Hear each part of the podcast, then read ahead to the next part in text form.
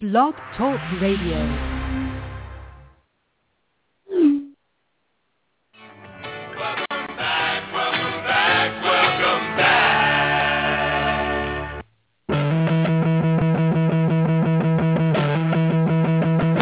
It's that time. We have the people. This is Eric from Moana. This is Priscilla Lima. This is Casey Patterson. The stories in real time. We're a much better team now than we were then. I'm not looking at just this season. I'm looking at the next four years. You're listening to The Net Live with Barney You didn't win, so you must not have done a good job. and DJ Ruche. I have great thighs. It's The Net Live right now.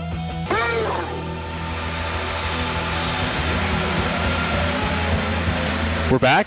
Apparently. Seriously? Uh, we're back. All right. We are back. Not sure if everybody else is happy about that, but we're back. Ah, who cares what everyone else thinks? We're sitting here in the loft having a good time in the home court. Kevin Barnett, DJ Jeremy Roche, welcome back to the Net Live. Love the welcome back, Cotter, You like to that? start this off. If you are not old enough to get that, well, I thank you for listening to the show. And we you're welcome. need some new age listeners here on the Net Live. 25th of August, 2014, and we are just off of our summer hiatus. It has been, Jeremy, 21 days since we did a program. What have people been doing? since Oh, we've my been on God. air? I mean, dogs and cats living together. Mass hysteria. Yeah, I don't know what they've been doing, but I know what we've been doing. We've been a little bit of work, a little bit of fun. Well, first of all, you've been on vacation. I was on vacation for 10 days. I've been I've been the one uh, still immersed in the volleyball world while you've been gone. I am now running much like Meatball's Camp Dad around here. Yes, I walked in I today. am Your Bill Murray. front door was open. Your front gate was open. Kids are running around. One of them has a championship WWE belt around his waist currently. There are several. There are actually three belts up for grabs It's awesome. between my boys and neighborhood kids. There's a Royal Rumble going on in your front yard. That right is now. correct. I might be doing it at the trampoline two doors over. I'm not sure. Speaking of which, I saw Canyon Seaman. Yeah, you know what? Here, so did my friends whose kids you just saw. They went to SummerSlam. Yeah, because it was in uh, it was at uh, Staples. yeah. They Yeah. went to SummerSlam, and they actually randomly ran into Canyon Seaman. How's that possible? Because there was probably twenty thousand people there. She told me they were looking for something, wondering something, and here was a row of guys sitting on a, a not a curb, but some sort of small wall inside Staples or whatever, Yeah. sitting in some spot. She asked him a question. Somehow the topic comes up of, yeah, I'm a recruiter and this and that, and something about volleyball or whatever. And she said, you know, Kevin Barnett? Yeah. Like, That's hilarious. out of the whole arena, The- my everybody at Staples. neighbor runs into Canyon Seaman. That's awesome. By the way, Canyon Seaman, I, I still want some tickets to Washington. I want some tickets for my boys to WWE. Well, you were out of town. Well, I it missed was that in one. town. It's gonna be back. I'm sure he can help arrange that for you. We know you've been bummed out. You haven't had any good volleyball information in your life for the last uh, eh, 21 days or so. So we are back. We are here, and here's what we have going today. I love these shows because when we're gone and things happen, we have something to talk about. we're not trying to just fill time. You don't want to just talk about the weather? Oh, yeah. We it's been beautiful, by the way. yeah, exactly. Bought a table for my backyard. I have not eaten I inside. just I just saw. I have not eaten inside, not once.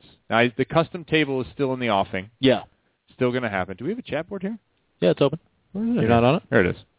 Uh, still in the offing, but I got one on floor sample, and I have not since I bought that table. Since the day I bought that table, I have not eaten at my dining room table inside. Why would you if the weather's nice outside? Oh, it's been so nice. Anyways, here's what we have for t- you today. Lots to talk about, lots having gone on in the intervening few weeks since we last did a show. The AVP had a couple of events, Salt Lake City, Manhattan Beach. Jeremy Roche was at both. We will discuss USA Cup men versus Iran already happened, and in fact, the United States is already on their way. They are in Germany. They will be playing against Germany in preparations for the World Championships. We will talk about both USA Cup, which Jeremy was at a night I missed all of, unfortunately, because I was in Hawaii. And we will have some information, inside information from John Spraw Ooh. just this morning on some of the roster decisions that were made. If you've seen the roster, there are some interesting names on it, some interesting names left out. College Volleyball Weekly, Episode 1. Brandon Rosenthal joining us. We're still looking for a new partner for Brandon Rosenthal. Deb Static, Yeah, you're- Deb's MIA. you're on- you're yeah. on blast, Deb's Deb MIA. Stein. Where is Deb? we've been looking for you. You better not be wearing a red and white vertically striped shirt. in an absurdly crowded marketplace picture. we can play Where's Deb? Yeah. Yeah. Women's Grand Prix is over for the women's indoor team. They are still waiting on World Championships, but their wor- their Grand Prix has finished. United States not in the final round, but we will talk a bit about that. I know we did before, and I'm sure a bunch of other random things. First things first. First things first. I want to say thank you to uh, Tomu for sending me a Peeper DNA Flying Squirrel shirt. If you're on the NetLive Facebook page, facebook.com slash the NetLive, you may have seen a picture of said shirt, at least the logo on said shirt. You haven't really seen this shirt. I'm looking at the shirt right now. It's on your couch. And the left sleeve to the right sleeve, it almost extends two full cushions. We have discussed on the show many times Little Fat Jeremy and the burrito involved with that. Mm-hmm. This is now Big Fat Kevin. Oh yeah. That would have to be in this shirt. You, would- I mean, no joke, no joke at all, no exaggeration. You and I both could fit in this shirt. We're going to take a picture later. Yeah. We'll get one of the kids to shoot it. It may cut off our heads or something, but we will get one of the kids to shoot it, and I will obviously have to stand on something. that's fine. We will fit in the shirt together comfortably, mind you. Yeah. With room to spare. Yep. I would have to weigh 450 pounds to fill out the shirt. Yes? I would have to be Lubomir Ganev of Bulgaria. It um, it is a four XL. 4XL. I'm just gonna go out on a limb and say they did not get it from Six Eight Clothing. just gonna throw that out there. For the tall and absurdly fat man. Yeah, exactly. but I am super stoked on the shirt though that I am as well. a fan did this and it showed up at your house, right? Yes. Are you Uh, unannounced. concerned? Are you concerned that people know your home address? That's the question. uh, but thank you to Tomu. In all sincerity, thank you. The go look on the Facebook page. The It's- Peeper DNA uh, it's flying fantastic. squirrel volleyball It's is fan- hilarious. It's fantastic. Absolutely hilarious. Thanks to Tomu for listening to the program as well as sending me said remembrance. It'll be great for the eventual studio. We will we'll have to hang it there. We will not use it as a chamois that could dry two cars before you used all the fabric. USA versus Germany, we just mentioned that. It is starting tomorrow, available online, 1 p.m. Eastern Time. There's a link in the chat board I'll that throw it up on our Facebook page. DJ has up. We will have it on the Facebook page. Thank you, Jeremy. And you can tune in to watch the USA men get warmed up against a pretty good German squad coached by my old setter from Belgium, Vital Hanen. And when they shoot Vital Hanen, when they have a shot of the coach, enjoy it. He is entertaining. Nice. He's going absolutely out of his mind. He's not afraid to be basically squat down in front of the coach's chair, kind of pulling his hair out, or maybe maybe he'll be back in the box, watching from the box with the rest of the reserves. Uh, if he could, he would stay on the end line and talk to the server. That's If they awesome. let him go there, he would. um, do we know what time? 1 That- p.m. Eastern. 1 p.m. Eastern. 1 p.m. Eastern is when that one will be on. And also, there is rumor that the men's world championships will be broadcast in the United States. Not yet confirmed, is my understanding, but perhaps it will be on. So you may have a chance to watch it. Uh, was it? Let me go back and look here. Make sure we give out some good information here. Uh, yeah, Universal maybe. Universal Sports perhaps. Uh, BN Sports is also in the mix here on TV. So so you may have both. You may have a couple of options if you are a viewer out there for watching World Champs. Keep your eyes peeled, your ears to the ground. Never understood that, your eyes peeled. That doesn't make any sense. Means keep them wide open. Yeah, but you're never, yeah, I mean, you don't open your eyes. You don't You don't peel, Peel. them. Yeah, it well, doesn't make any sense depends at on- all. Maybe if you wake up in the morning, you have a lot of sleep. I'm gonna blink a banana and put it in my smoothie. It doesn't make any sense either. Oh. I don't know. Please don't give out your smoothie recipe again. See what you do is you start with some almond milk. I've been uh, I've been running Camp Dad around here since we returned from Hawaii. We had ten days in Hawaii. Which was awesome for you. Oh, you know how you get to the end of a vacation, maybe seventh eighth day. You're there for a week or a couple days extra, and you think to yourself, "This has been a blast," but I'm ready to go home. Yeah. I'd like to be in my own house. whatever. I'm ready. It's been good. This one was 10 days. I could have punched reset. Let's go 10 more. I really thought you were about to say you were about to punch your son. That that was several times on the I'm trip, sure not there's just not just at multiple the times. end. Yes. Yeah, but I, I very easily could have punched reset and just, eh, let's do another 10. It was that much fun. We were all over the island. We stayed in Honolulu, about four blocks from the beach, three blocks from the beach, had a view through Nice. the other hotels of the beach, which was cool. Kevin Wong, kind enough to hook us up with the Outrigger membership for the week. Awesome. So that was cool. Got to go hang out there and uh, put the boys out on the baby court. Awesome. So they had a good time doing that a little bit. Saw randomly Scott Sakaida, former libero from Stanford. Yep. Scooter. Scooter. I I was sitting there on a conference call for Fox Sports West in the restaurant early morning. Some guy a couple tables over, whatever. He says, "Hey, do you know the wireless password?" I'm like, "No, man. I I got it for one of my devices, but I can't remember it. If you get it, I'd Yeah. love to have it for my other device." I guess. Yeah. As he walks away, I come sitting there looking around, as you want to do on a conference call, Yeah. because Well, first of all, you're in Hawaii. three quarters of it doesn't involve you. And so I'm looking around. I noticed the Stanford volleyball backpack. Then I thought about it. I'm like, wait a minute. That's Scott. I know that person. Yeah, so I said hi to him, and he's just finished, going to be working here in L.A. and uh, no overseas for him yet, but he's got a job here in, in L.A. with Accenture. Oddly enough, the company my mother worked for for a long time. Interesting. So yeah, congratulations to Scott on graduation and getting a job. And it's kind of random to run into him. Yeah. at Outrigger. Well, it's a, an island, so it's small. It's a good point. Yeah. Also, if you stay at the Outrigger, a lot of volleyball people there. No doubt. And congratulations to Kavika Shoji. Oh yeah. Got married. Yeah. Congratulations, Kavika. Didn't see him on the first uh, night of USA Iran, I think, because he was at his wedding. Correct. So good to skip that. Surf Waikiki quite a bit. Oh, nice. That was fun. On an 11-foot monster. Oh, I was about to ask what size was the board. Oh, it was a Cadillac. Okay. Uh, you could not tip it over. Okay. I rode it, and then, you know, Waikiki, eventually the wave just sort of peters out. You get Yeah. stuck in a hole somewhere, right? Yeah. So I'm still standing on the board, like I stand up paddleboard. board. waves done. You're like still, still standing. Got, got applause from a catamaran full of Japanese tourists. Nice. Rode in, finished out, did a one foot tip off the nose, fell over after the wave was gone. Perfect. Came up, round of applause. Standing ovation. Hilarious stuff. Also, I mean, we were absolutely everywhere. Went to the Dole Plantation, did Pearl Harbor. Mhm. Pearl Harbor was very cool. Uh, go to the Missouri. You go to Pearl Harbor. Been there. Obviously, go to the Arizona. They also have the submarine right there. But take the ride out to the Missouri, Battleship Missouri, and check it out. Cool, because you get to go through so much of the ship. Yeah. This is uh, the ship on which the armistice was signed, VJ Day, there when Japan surrendered in World War II. Really, really cool tour. Take that one. Drove 330 miles on the rental car. Wow. And It's an island. yeah, we went around the whole thing. Went to North Yeah. Shore, Haleiwa, and north uh, or What were the waves east of Waimea. like? What were the waves like on the North Shore right now? Not much. Wintertime is when it cranks up there, I guess. That's right.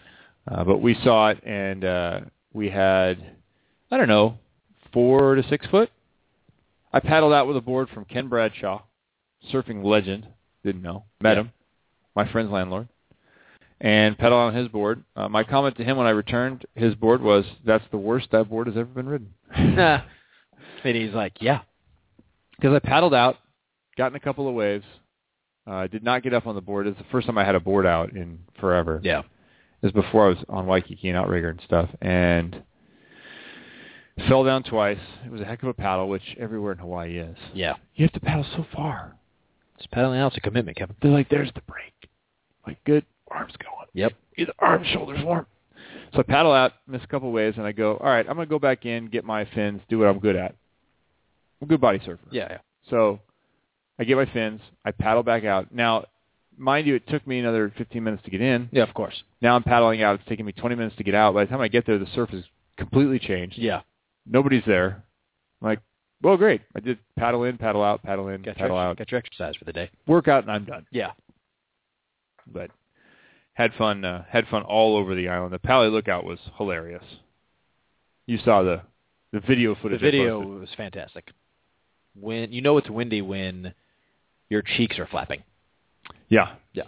Well, if I was big fat Kevin, Big fat Kevin, yes. that Well, would that would only take a five mile an hour wind. correct. you looked like you were skydiving was how hard the wind was blowing at you. It, it was like a roller coaster. It was crazy. So yeah, the Pally Lookout was a lot of fun, and we did a kind of a crazy hike where you can be at the Pally Lookout, which has all the guardrails and everything. You could see people along a ridge line Mm-hmm. to the left side as you're looking out towards Kailua. I wonder how do you get out there. I asked the guide guy that was there, and he says, "Well, you go off the end of the parking lot, down the end of the parking lot." What do you mean by go off the end of the parking lot? Yeah, you walk to the end, and he says, "Yeah, right behind that bus, go in there." So it's two little pieces that are broken off the wall, the rock wall, Yeah. and an opening that's about eight inches wide. You know, like you used to hike in the woods as a kid. Yeah. it's one of those openings. Nice. You're like, "Oh yeah, there's a path here." yeah, I can get through that. So I walk in, and sure enough, there's kind of this track. You go up, up, up, up, up, up, up. Then you come out. How did you even fit through that? Oh, no, that was easy. It's Yeah, just okay. trees or whatever. So and the path is clearer as you go. And you come out, and you're along a ridge line. And by along a ridge line, You mean like you s- you go over, you're done. 400 feet. And I don't mean some of these San Bernardino mountains and stuff where you could, you'd have to like heave yourself somehow 40 or 50 feet out to clear the Yeah. 200 foot drop. You know, you you tumble down. Oh, there's the edge. Yeah, like a sheer cliffside. Were you holding on to your children? Uh, yeah, they were all over the place, and I'm like, so so it's my father-in-law, my wife, and the two boys, and myself. At one point, my father-in-law stops. Yeah. He's done. He's like, you know what? Ain't worth it. Twenty feet higher, my wife stops. Yeah. She's done. The boys are like, let's go. We go by another fifty feet up the path. Yeah. I'm like, boys, I'm done. My son Max, the younger one's like, let's go. We're yeah. going to the top. Of course, they're Oh. Like, dude, I'm done. Like, we took a couple pictures of them up at the top. yeah. and then reverse course. And the reverse course was the the hairier part of it for me as a parent. Going, I, they're they're good. They did a good job, but You didn't bear grills them and like throw like rope and pulley on them, so if they go down, you can somehow pull them back up. yeah, it was a little sketchy, a I'm sure. little sketchy, and not because it was unstable or something or really that unsafe, but if someone decided to do something dumb, that was it. It was cliffhanger. Yeah. It was the end of cliffhanger. Yeah. and that's not going to be good. But I like the fact you can do it. Yeah. Yeah. I enjoy that that you can go up and, and do that. So we had a good time at the Pally Lookout, and nearly everywhere we went. Well, the volleyball culture in Hawaii too. I mean, it's unbelievable. There's a good volleyball video out. We'll post a, a link to it on the Facebook page. Reed Pretty sent it to me. He said his friend did it. It's narrated by Kevin Wong. Oh, It's yeah. talking about Yeah. Yeah. Yeah. Hawaiian volleyball culture. I watched the first little bit of it. I think it's what eight nine minutes long, Something like that. Yeah. and a short commitment for you, the volleyball fan, but pretty cool. And they they were setting up at a place at Waikiki that I walked by a, a hundred times. when I was there. Which, when the AVP was there, that's where they had their tournament. It's not a big stretch of beach right there to put a lot of volleyball activity. right? especially when like I looked at I somehow came across the photos recently the s- the backside of the stands that was waterside Yeah. like the waves were coming really close to the stands not like it's going to take it away but like you were you know I mean there's not that much room Right, right there for a grandstand right. yeah so the fact that I mean that's really one of the few places beach front wise that has enough room to throw courts Yeah.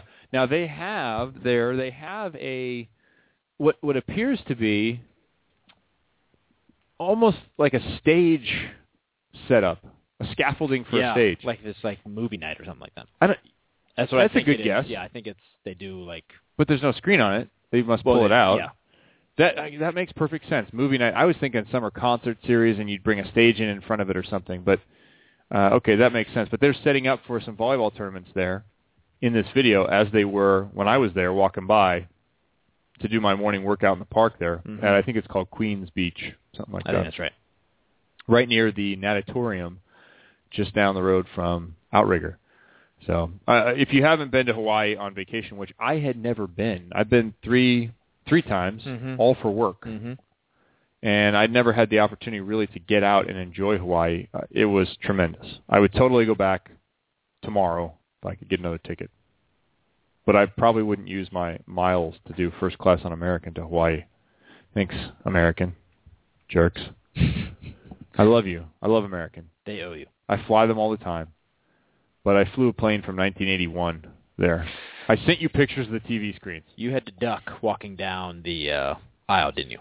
so you didn't hit your head on the TVs. I did, but even now they still have that, but they'll have flat screens or some sort of nice high resolution. This was this was your Uncle Bob's television from 1986 They look at his crappy apartment in Minooka, Illinois. the TVs look like the old computer screens that would be have like the green font. It's Yes. exactly what they look like. Yes. Yep. Yeah, would you like amber? Which my buddy of mine had amber. I was like, ooh, amber. Or regular green.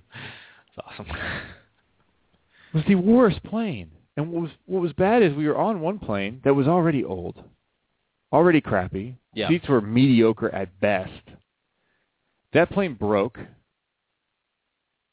They have to get another plane. They pull it out of mothballs. It's older.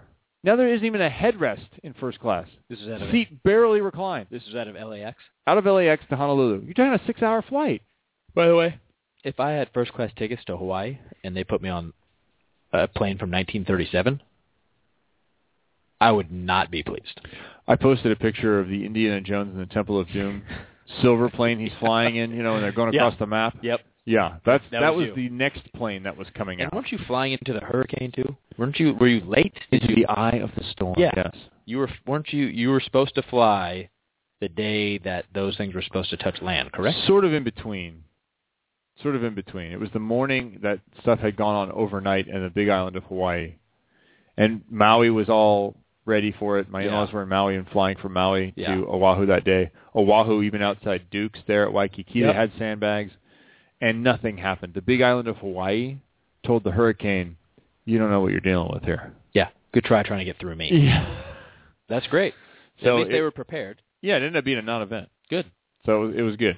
But our our getting in there late, which is four or five hours late, had to do with aircraft problems, Not parts missing. Not weather related. No, missing parts. So on that means plane. they owe you something.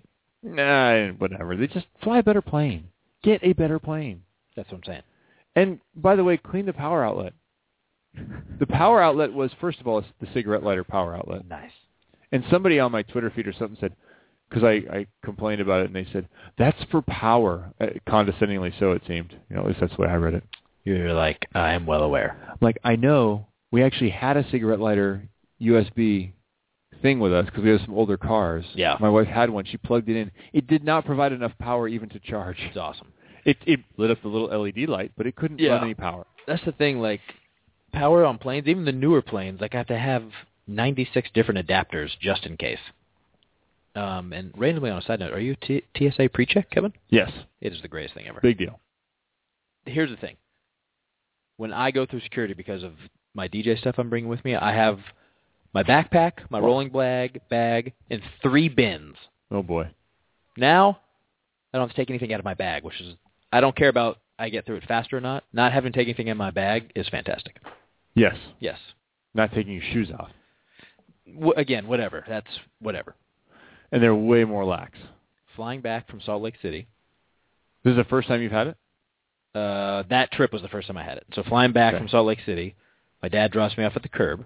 I was at my gate because I timed it because I was just curious. Three minutes. Yeah. Now, Yeah. Salt Lake City isn't LAX, No. but I don't care. No other. Three minutes, Kevin. So at LAX, you can show up, and sometimes it's 25 minutes in the regular security line. Yeah. I show up hour to 45 minutes before my flight. I'm never there before because I go through pre-check in about six and a half minutes. Yeah. I park. I get out my car. From the time I park my car, Yeah. step foot on the pavement of LAX, I'm at my gate in under 10. It's awesome. Yeah, it's fantastic. It's, it's actually just the way security used to be Correct. is all it is. And I, all I had to give up was $85. a sample of my DNA, $85, my fingerprints, and the security check. name of my firstborn child children. But And NSA is now watching everything I do. Yeah, they're recording the show. But Yep. wait, we need a couple more listeners anyway. Perfect. Thanks to you, the listener, for being here. We have a lot more to come on the show. Jeremy has an interview Yeah. with Tim Pillow. Yep. What y- y- trainer? We can't call no, him a trainer. You said. don't you dare. You can't call- do that. Don't you dare. So what do call we him a call trainer. him? He's a strength and conditioning coach. Okay. Strength and conditioning coach, an E SEC. Here's the difference. SEC. Here's the difference is what I was told. You can become a trainer by taking some online classes and you get a certificate. I've done that. Yeah. He had to I'm, go to I'm NASM certified. he had to go to real school to become a strength and conditioning What? coach. Yeah. Real. What? Real school. Really? Real. like biomechanical. Real school. Yeah, Yeah. actual college. Mm-hmm. All right. So strength and conditioning coach Tim Pillow, we've heard lots of really good things from a variety of athletes about the work he's been doing, and I've been hearing that for a few years.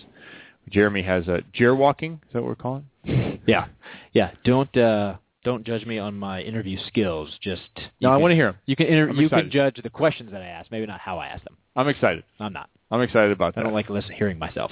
We'll have inside information from John Spraw on his roster decisions Ooh. for USA Men's World Cup, and we'll go through uh, World Championships. Sorry, not World Cup. Uh, we'll go through that list and give you some uh, opinions, stuff to look forward to, maybe some unknowns. There's a lot to do. We have to talk. We actually have to talk volleyball now. I know, I know. We talked your vacation. Now we have to talk volleyball. Uh, You also need to check out the link we will be posting here with Peyton Manning and Cam Newton Oh, fantastic. at their on their commercials, their new Gatorade commercials, with Jim Belushi's. I think it's Jim Belushi's kid. I don't think it's John Belushi's kid. Uh, as the Oh, is it the clerk? the clerk, The store clerk? I didn't, yeah, I didn't realize Oh, that. he's fantastic. That's, uh, that's great. he is fantastic. You need to check out those commercials. Really creative commercials, and I give a lot of credit to Peyton Manning and Cam Newton for their acting abilities, Well, Peyton, you've especially known Peyton. because you look at the guy and you're like, "There's no way," because he's so serious on the on the football field. Even in the interviews afterwards, he's a great interview, but you would never think that that sense of humor would come across that well on Yeah. TV. Like when he does Saturday Night Live, it's fantastic. There was the the Directv rap. He, Couple they did years another ago. one. Him and his brother did another one recently. That commercial two years ago was the best commercial. Oh, it's so great. Yeah. And then he did the one Sports Center. This is Sports Center where he and Eli are kicking each other behind Archie. Oh yeah, yeah. Or the That's Saturday so my boys. the Saturday Night Live one when he's drilling young kids with the football. He's mad at them because they're not Oh, catching. I it and heard stuff about like that, but I never saw Um, he put a kid in the uh, porta potty because he wasn't playing well. it. Kudos to Peyton Oh. Yeah, Manning good for, job, for the the acting work he does in these commercials. It's he's the store manager, and he, he Fantastic. does not crack. Oh, these. it's great. Oh. Yeah, it's great. So we'll get that posted. Check that out. Uh, College Volleyball Weekly coming up, and of course discussion about AVP as well as USA Cup. A lot of ground to cover here on the Net Live. We'll take a break, and we'll be right back with uh, a lot of volleyball. That's A capital L capital O So we're not capital T. we're not ending the show early today, is what you're saying? And I know it's two words. Yeah, we're not. This will not be an 11:30 show. We'll be right back here on the Net Live.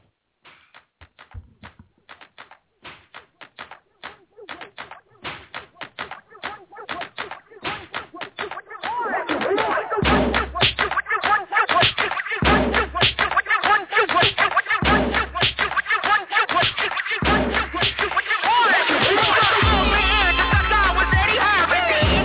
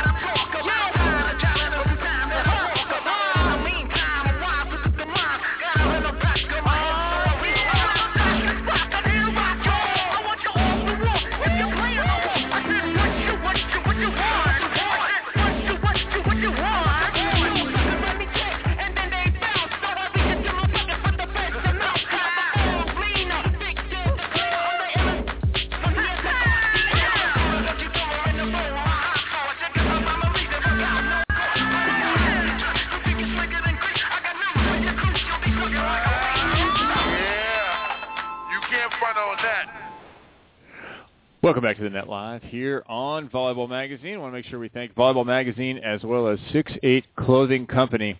This is a new clothing company for the tall and athletic man out of Seattle, Washington. You want to get involved with these guys if you know someone or you are Someone. six three or over, they have clothing for you. You know how it goes when you buy a shirt. Maybe it's 4X. I'm not sure because you're looking for a little extra length. And what you find yourself with is a muumuu. You don't want to be caught wearing a muumuu, so go to 68clothingcompany.com. That is the number 8, 68clothingcompany.com, or go on amazon.com and you can purchase there. TNL10 will get you 10% off of these tall, attractive clothes. I wore my 6'8 clothes in Hawaii wore my shirts, wore my uh, plaids a few times. Really nice stuff. Haven't worn jeans in about uh, six weeks. It's been nice. So get out there and check them out. Support them for supporting us here on the Net Live. Also, if you enjoyed the music you just heard, you can get out and see the Suicide Doors come up here shortly, can't you, Jeremy? Yes, you can, Kevin. You'll be appearing in Silver Lake. Silver Lake Lounge, What day? September 18th. It's a Thursday. Okay, I put it in my calendar. Yep. And uh, it is.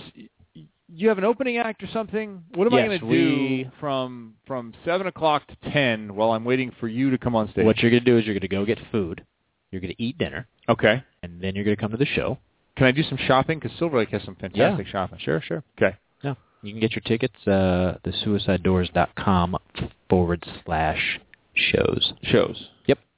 Okay. And there's a promo code um, that I need to put on the website that'll save you two bucks on your ticket purchase. yeah. Do I have to pay Ticketmaster fees for this show? Probably. Dang it. No, it's not Ticketmaster fees, but you know there's always fees. Can I buy at the door? yeah, but it's more expensive at the door than buying online. All right. All right. Is is Cam Green going to be appearing? Cam Green will be there. Really? Yeah. Wow. Fresh off his Vegas events, huh? Cam Green performs with the Suicide Doors. He per- like permanently now. He has done every show except for one where he could not be there. Right on. Yep. And with his father-in-law in Vegas back Yep. in Yeah, May, yeah. wasn't it? Oh yeah. Fantastic. So I will be there. The Net Live will be represented. Suicide Doors in Silver Lake. I might fall asleep in the restaurant at nine o'clock. That's fine. You When guys we come on. when we start, you will you will be awake. I'll have had a nap. I'll be fresh.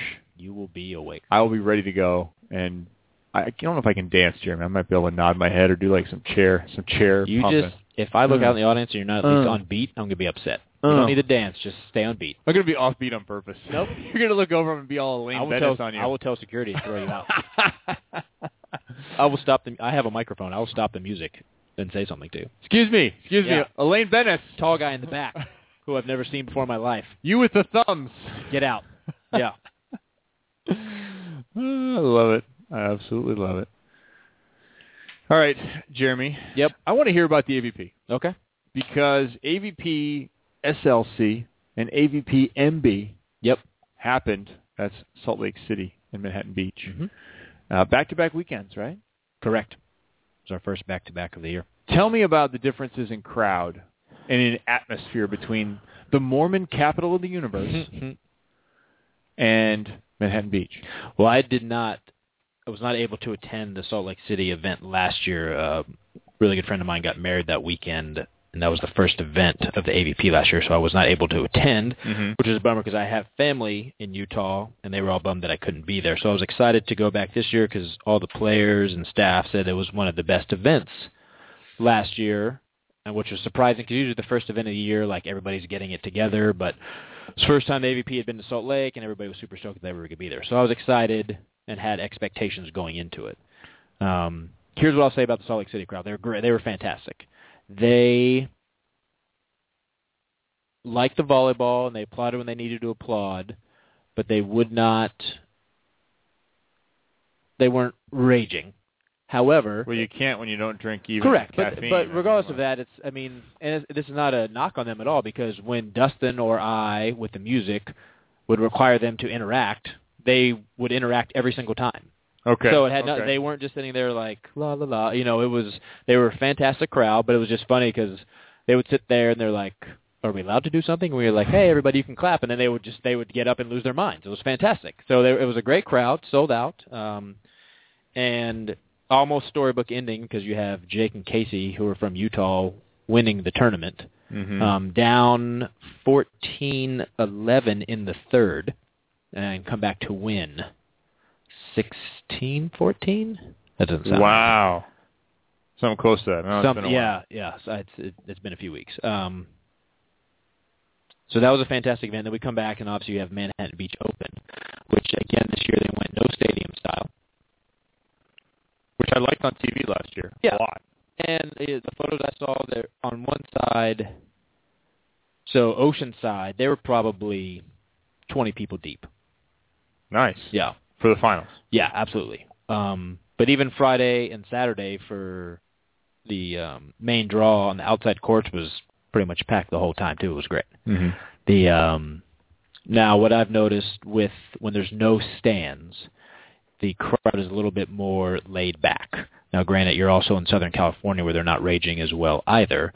But with no stands and people are just kind of hanging out on the beach, they're just they're they're chilling. You know, they're not necessarily gonna. We didn't do the wave that we normally do. We didn't do that in Manhattan Beach. Um, but the fans were absolutely engaged during the finals. It's like they were maybe they weren't you know rowdy and doing the wave and clapping along the whole time but they were there for the volleyball they were engaged and they appreciated all of it um on the women's side it was a little bit of a bummer carrie in april won april winning her first manhattan beach open um they played Lauren and Brooke for the fourth time in a row in the AVP this season in the finals. Lauren and Brooke won game one. Karen April won game two. Right. Then in the third, It ended nine zero is what it said.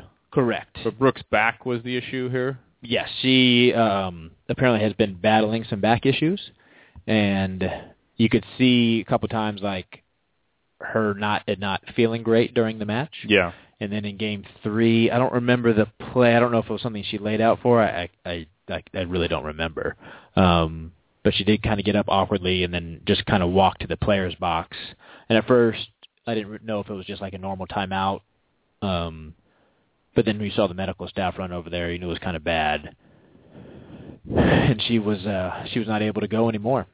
And uh, because of that, you know, the celebration isn't the same for the team that won because you're playing a team and they forfeit and that's how you win the match but at 9-0 Karen April had won the Manhattan Beach Open.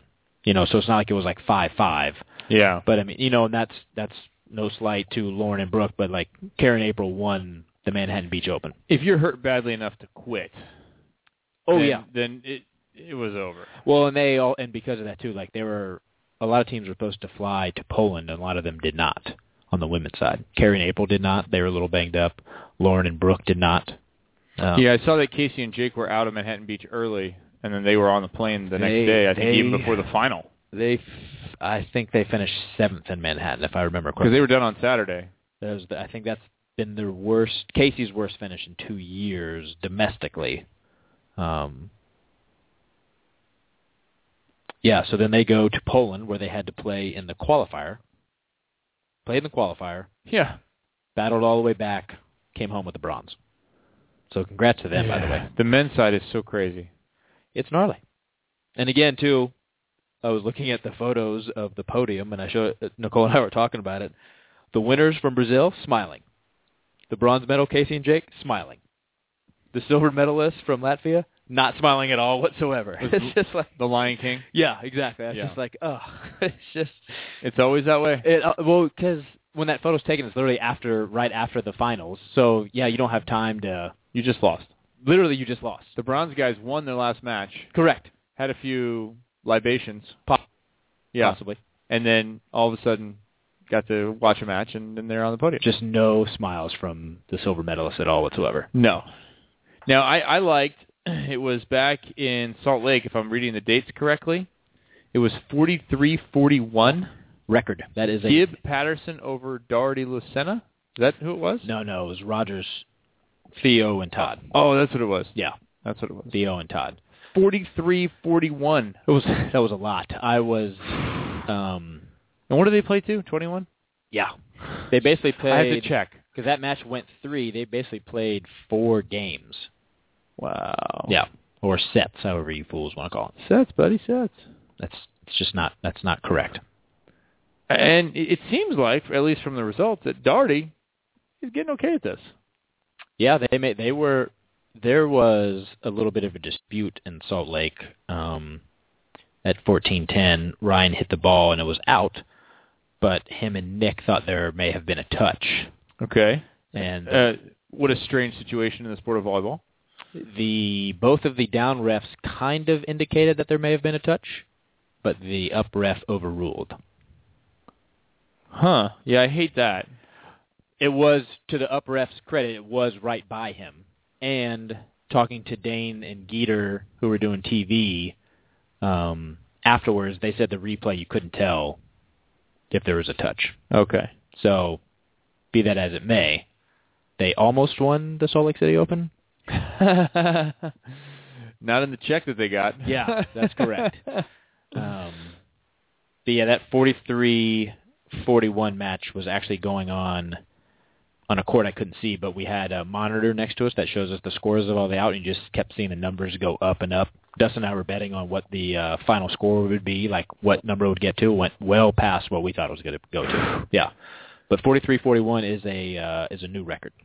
5250 is the highest one I heard indoors, and that was years ago That's crazy. in the Italian A1. that is crazy. 5250 in a match to tw- or a set to 25. if you lose as a player, if you if it's an overtime and you're giving everything you got and you lose that match, how much more defeated are you than if you just would have lost like 25-23? No, I, I think it's the same. You think so? I think I don't think you suffer anything extra. I Okay.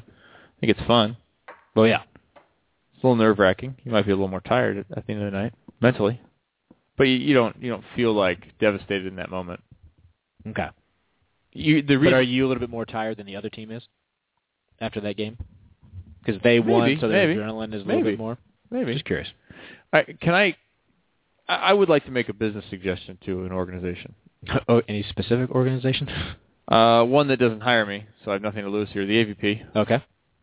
I would like them to consider firing whomever is running their Twitter feed. There's a few different people that run it. Okay, fire them all. Well, maybe don't fire them all. Maybe that's a bit drastic. Maybe provide them some extra training on how to write and follow a match via Twitter. Okay. Saying the match has started, saying who won one set, and then saying then sh- putting up a picture of the final or, or the champion Yep. is not following a match. That's not enough. you need more like point updates, winner of game one. Women's final starts. Congratulations, so and so. Congratulations, Carrie and, and April. Winners, April first time. What happened in between? Can I get a score? Could I, perhaps, perhaps, if you were to give me a score Yes. that has first set win, Sweat and Fendrick, second set win for Carry April. Carrie and April. Yep. Third set 9-0 retirement, which is what I saw. Yep. Could you perhaps, maybe, let me know what happened? Let me know why? I went back through the AVP Twitter feed to find out because I was on vacation Well, I remember you, following volleyball. you texted me this, and so I remember I looked at the feed as well afterwards to see what you were complaining about. AVP, it needs to be better. In today's age, if I'm on Twitter and you're posting scores, let's say you're you're following that Darty match we were talking about. Yep. 43-41. Yep. If you're following that match closely on Twitter, in other words, you, the organization, are posting, and it's now 26-25. Now it's 31-32. What are the odds if you actually give me a feed that I can read? If you hook me with a post and I go, oh, that's kind of neat, and I'm surfing, and then I come back and look, and it's still going on. Don't you think you've increased the odds that I might tune over to your live stream and maybe tune into your live stream It's true. and check out your product because it is kind of exciting? Or if you have April on the verge of putting her name on the pier for the first time, and you've been recapping it and coming back and so and so, f- sweat not looking too good, this could be it for. Do you think that might drive a little bit of traffic for your brand? Or at least people would just continue to follow your Twitter feed and go, maybe I want to go to a tournament, or maybe I want to watch this on TV next time. The Twitter feed was terrible. There's Just- no other way to describe it. Just for that match you were upset about. Yeah, Okay. I, I didn't look back for the rest of the tournament. Yeah, yeah, I, yeah. I wanted to know what happened in the finals. Mhm. I got the fact that the final started, and then I got like a congratulatory picture. That was all that, and I think maybe I got one set score. And I'm used to something where people are following what's going on here. This has happened, that's happened, and I I did it at Long Beach for us I remember. when I was watching that quarterfinal matchup Uh-huh. between Germany and the United States, and people literally were like, "What happened?" And it wasn't over yet. Yeah. I couldn't tell. They're Like, what? Post some more. You can get people into it. It's a it's a opportunity, and the AVP missed it in that in the finals of that tournament. It was an opportunity missed, and I say that from the consumer side Correct. because I was looking for that information. Yeah. You wanted it, and if you wanted it, there were others out there that probably wanted it. Yeah, and I figured the AVP site, the AVP Twitter feed, because the site didn't have it, but I figured the Twitter feed would have it. Yeah. Well, throughout the tournament, there um, there is live scoring on the AVP website, and there is some live streaming, not the entire tournament, but then when come the finals, that stuff goes down because they're trying to drive traffic to the um, to the broadcast, obviously. But that does not mean that you can't update it via Twitter. and it was already over. Oh yeah. So it was over. I saw the score on BVB info. I saw a 9-0 retirement, Yeah. and I thought, well, what the hell's that all about? Yeah. There was no article yet, and you know it takes time to write an article. No Yeah. problem there. I, I don't remember the exact timing, Yeah, yeah, Mm-hmm. but it was shortly after it was over, and I thought, well, what the heck happened? I want to know what happened. Yeah. Well, I'll jump on the AVP Twitter. There has to be a recap of the final, at least at the end. If you want to say people will follow on Twitter, they're not going to watch on TV, which I disagree with, but if you wanted to make that argument, the event's over. Put a score and tell me what happened. I'm with you on that. I think um, they'll get better at it. Yeah, I wanted to know a score and I wanted to know why the retirement. That information was not available. If you have somebody quit in the finals of the Wimbledon of beach volleyball, you want to know what happened. Was it a catastrophic injury? Did they crash into someone in the crowd? Was it what this happened to be, which was kind of a degradation of a, a previous injury? Bill did almost go into the crowd. It was awesome. cool. So th- anyway, that's as a fan of the sport trying to as get a information. suggestion to the AVP, you would say let's work on the social media Twitter game a little bit is what you're getting at. during the finals. I have no critique before. I don't. I didn't really follow the middle of the tournament, but certainly during the finals, I would like to see something that more resembles 'Cause a there are- running feed of the finals. Yeah, because there are some people that can't see it online or aren't in front of a TV. Let's say somebody like us who travel, and you might want to follow it via Twitter. Let's say I'm in Hawaii, and since I was using my phone a lot, I have been threatened by my carrier, even though I'm on, on an unlimited plan, Yeah. that I'm using too much bandwidth. First time I've ever gotten this warning in five years. By From the way, who? From AT&T. They send me a thing that says we are going to throttle your your speeds if you continue to use more than five gigabytes. What part of unlimited? Exactly. And I've read about this before. Here's the hilarious part. I called to complain because it's not like I go over that. It's the first time I've ever gone over that. Yeah, Because I was watching True Blood on the plane Was it because the just an- Wi-Fi wasn't was it working. Oh. just an automated thing by them? Like I was watching Moto drink. on, the next morning on my phone at like five in the morning Hawaii time, Great. something like that. So I was streaming a lot of stuff. So I called and said, "Well, what the hell?" And they go, "Well, you know, this is that." place." Then the next day they send me one that says, "How likely are you to recommend our service? How pleased are you?" I'm like.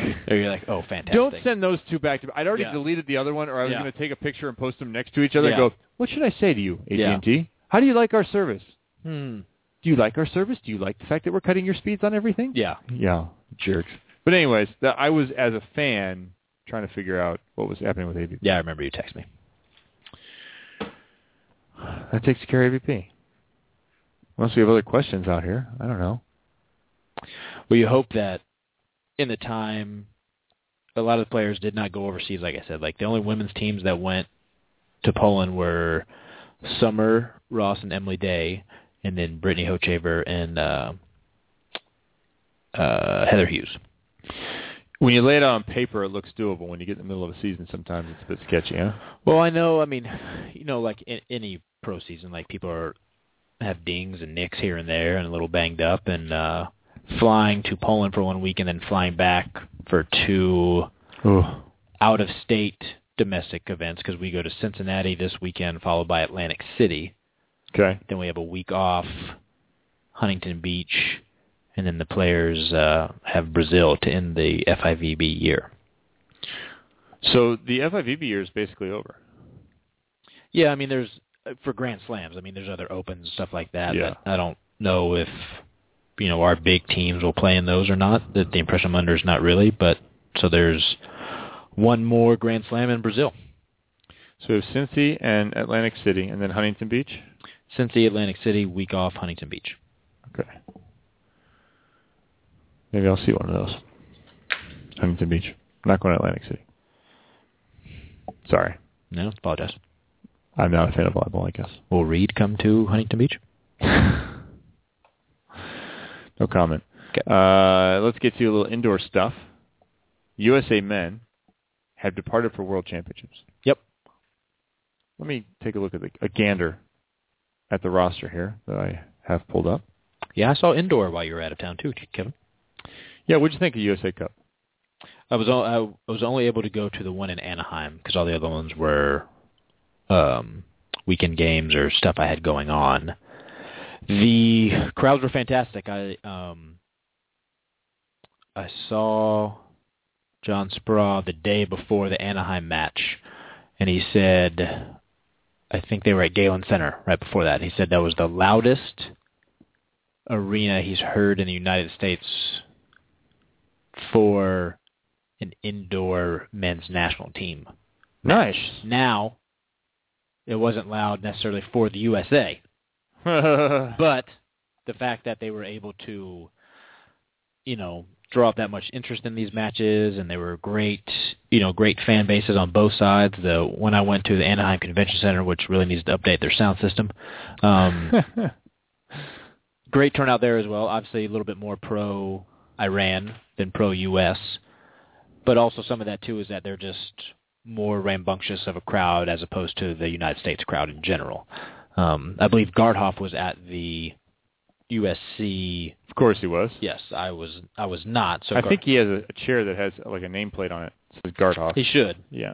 Um, but I thought the turnout was great. The um, the match I went to, I mean, fans were enjoying themselves.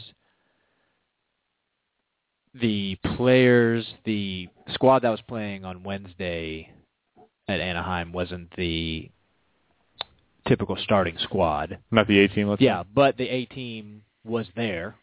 hmm I, I sat with Reed and some of the other players because I'm big time, and uh, I had a media pass and security kept coming Sunglasses around. on. Security kept coming around telling people to move, and they'd come to me and tell me to move. I'd just show my badge, and they'd be like, "Okay." So thanks to BJ Evans, I could basically do whatever I wanted to while I was there, which was awesome. Was the cheering at Galen Center really, really loud because they were so pumped on the fact that Paulie was destroyed? Was that part well, of it? I'm sure Gardhoff had a sign that said "Suck it, Polly," which I, I, I, I for this cup I heard. Um, I think it was kind of a bummer that they couldn't go to Polly because I think Polly had the potential of selling out the entire arena. That would have been ridiculous. um, would have been a great turnout. Would have loved that for Polly because I know Polly was really looking forward to that. Obviously with John and stuff like Yeah, that. yeah, it would have been something else. Yeah, but um, from everything I heard, all the accounts I heard, like it was a uh, this friendly, if you will, was uh, very successful. Good. And again, like for me, like because I come from the beach side, being able to see our men's and or women's team play domestically is a treat for me because obviously it doesn't happen that often, and I'm not as connected on the indoor side as I am beach. So getting to know that side of the sport more is is a lot of fun for me as well. It's part of listening to the show is you get a chance to hear about things in the volleyball world that maybe you don't have an intimate connection to. Absolutely. Let's look at this roster because those USA Cup matches against Iran were basically the play-in if you were trying to make a bid to be a part of the World Championships team. Here's the World Championships team. We'll go down the obvious parts first. Matt Anderson, Taylor Sander, David Lee, Mhm. of course. Micah Christensen, Mhm. of course. Max Holt after his performance, absolutely. And then your libero, Eric Shoji. Yes. Now, here are the open spots. I guess Paul Lotman is not necessarily open. Paul has done a, a good job of crafting himself a spot, so we'll throw Paul Lotman into that previous group. At the setter position, I wasn't sure if there would be more competition if James Shaw was going to get in the mix. Uh, like what Kavika Shoji did this year, definitely as the backup and guy coming in off the bench. So that's kind of an in-between spot that I thought there might be some competition at for the backup setter, but Kavika Shoji has that spot nailed down Yeah. And after his wedding, he now is a part of the World Championships. Now, the outside hitting and opposite questions. We went through this. Matt Anderson's been playing opposite. Yep. Uh-huh. He's now listed actually as outside hitter opposite. Awesome. They haven't had another true opposite on the roster. They haven't had two. They've had Carson Clark. He is also once again on the roster. So those hoping to see somebody else sneak into there, Uh huh. either Troy Murphy or Murphy Troy, Depends on. it did not happen. so Carson Clark still holding down that backup opposite position, or i- in some cases the alternate lineup position, because Matt Anderson would go back to the outside. Interesting person missing from the discussion, Sean Rooney. Mm-hmm. Sean Rooney, as we have heard, bad back, not able to really train, not able to really go. So Sean Rooney is out, and that leaves some room. So Garrett Mwanga Tudio, who finished the World League final on the court, made some good moves. He makes another roster. Also at the outside hitting spot, Tony Chirelli, who as of late, because he's been making some rosters, he must be playing some good volleyball in practice. USC guy. USC guy. Yep. and job, then of Matt. course Good Paul. job, Matt. So so there's your outside hitters. Still some real questions. There's some room. Will Muangatudia or Chirelli step up if they're given more of an opportunity to play? We'll have to wait and see. But it would be interesting to see those guys. World Championships is such a grind. I think this is one of those chances that you could put one of those guys in alternate matches and have them play. Is this the one we were talking about earlier in the summer? Like this is like what Russia would want to win, as opposed to when they came to town earlier this year. Oh yeah, they want to win World Yeah, yeah. Champs. Yeah, you want to, and we'll get to the odds in just a second. There are actually odds out there, I think, from London bookmakers, maybe European bookmakers. Nice. Odds on who wins World Champs.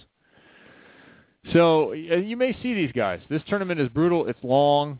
It's a lot of practice, a lot of travel usually. Longitudia, Torelli, keep your eyes open to see if they get some time. Both guys, you know, six five, six six. One out of SC in Torelli, one out of UCLA in Garrett.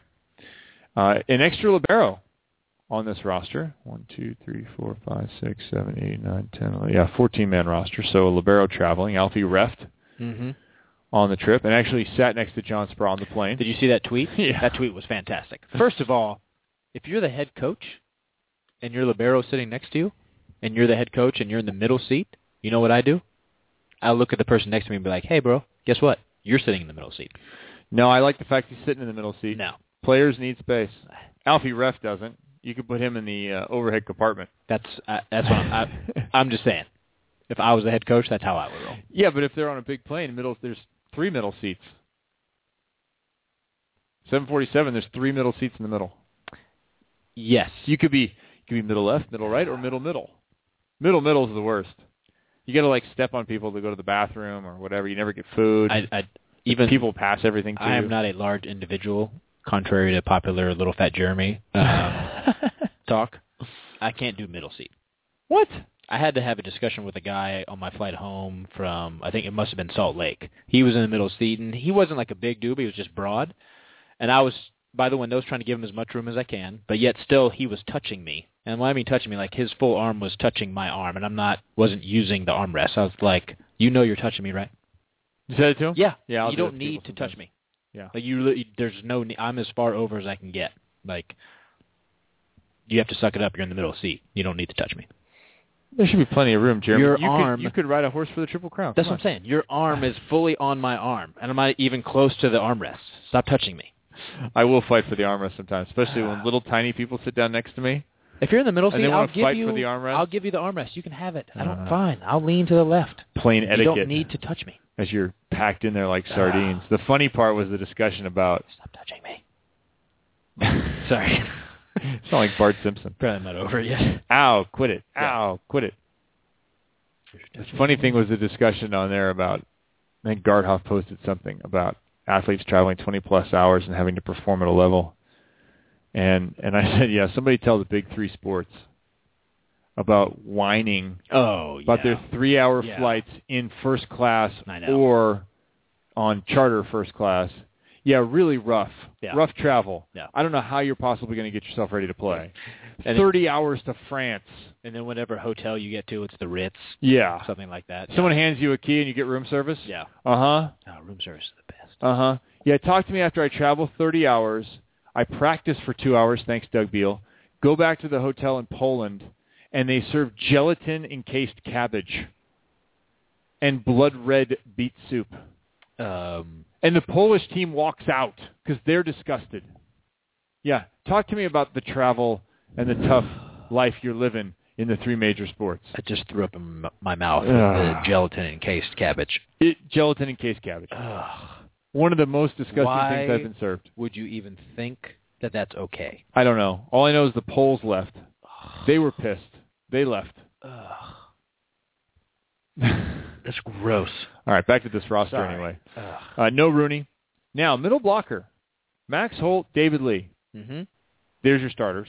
They both had incredible World Leagues. Question is the backup.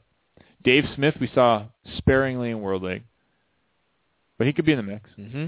Russ Holmes, steady guy usually, not on the roster. Interesting.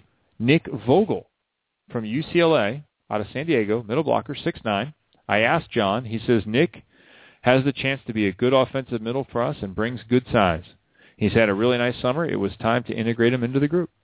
Interesting. I like it. Yeah. Uh, also questions maybe on that outside hitter position. We've talked a lot, and we heard John Spraw on this program mention Aaron Russell out of Penn State. Russell not yet done with school, so they're high on his Oh, play. Yeah, yeah. yeah. But they said Aaron Russell would miss too much school to make the trip, so we've known since the early summer that he wasn't able to join us for World Champs. it's good to know. So maybe we'll see Aaron Russell next year, but we'll definitely we'll hear Vinny Lopes talk about him this year, I bet. So there's your roster: Shoji, Vogel, Smith, Reft, Longitudia, Holt, Clark, Christensen, Chirelli, Shoji, Lotman, Lee, Sander, Anderson. Anything surprise you about that? Because all the, I mean, the names No. all all works for me. The names we've been hearing all summer. Vogel's kind of out of left field, but I always like that. I like to see new guys. Yeah. Uh, their their pool, Pool D, Belgium, France, Iran, Italy, Puerto Rico, and USA. It will definitely be broadcast on BN Sports. Question about whether it will be also be broadcast on Universal. It's being held in Poland. First match August 31st, USA Belgium. Next match for United States September 2nd, USA Iran. Then they will go USA Puerto Rico, USA France, and USA Italy. So that is going to be now. Here's the schedule. This is why you may see some outside hitters. 31st of August, 2nd of September, 4th of September, 6th of September, 7th of September. Brutal. Second round, September 10th to the 15th in Lodz or some word I can't say. Budogorskijs. Sure. Yep. Sounds right. Third round, September 16th to the 19th in Lodz and Katowice. And then Lodz or Katowice again for the final round, 20th to the 21st. This is a brutal, Mm. brutal tournament. So they're So- gone for like a month. Oh yeah, September 21st, and they left. I told my wife on Saturday. I said, "Well, if I was on the men's national team, I would have left today." And that was the 23rd. So 23rd to the 22nd, Man. basically a month in Poland. Hopefully, they're not getting gelatin encased cabbage. Ugh, It's just why would you even bring that up again? My guess is they're not getting it. Mm-hmm. so good luck to John Spraw and the boys. Can't wait to see what happens. Hope uh, Anton Villert doesn't get somehow stopped at the border on his way back and sent back to Germany. Hopefully that process has worked out. Kathy DeBoer of ABCA as a consultant coach. Oh, Tyler nice. Hildebrandt as a consultant coach. He travel with him? Yeah. Interesting. And Tim Pillow. Wow. Pillow. Pillow. Come on, Kevin. Lolau. Pillow.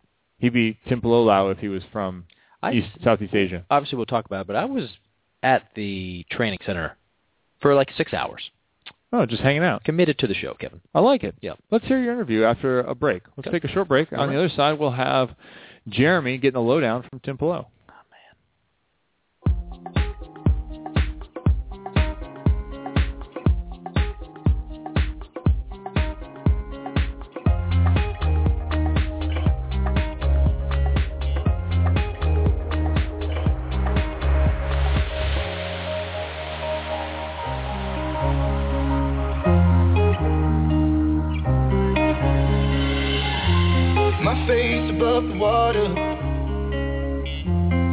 feet can't touch the ground, touch the ground, and it feels like I can see the sands on the horizon at times. You are not around, so we drifting away, drifting away, wave after wave, wave after wave, so we drifting away, and it feels like we're drowning, pulling against the stream, pulling against the wave. Wave after wave, wave after wave, so we drifting.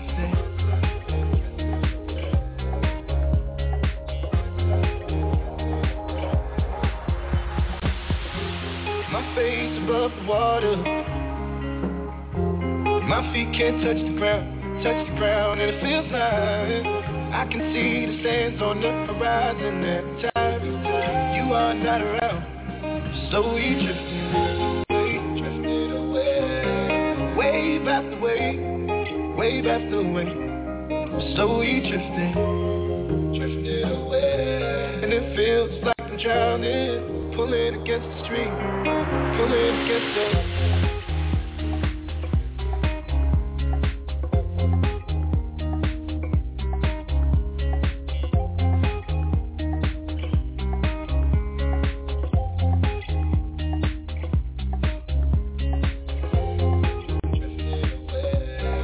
Wave after wave, wave after wave, so we drifting.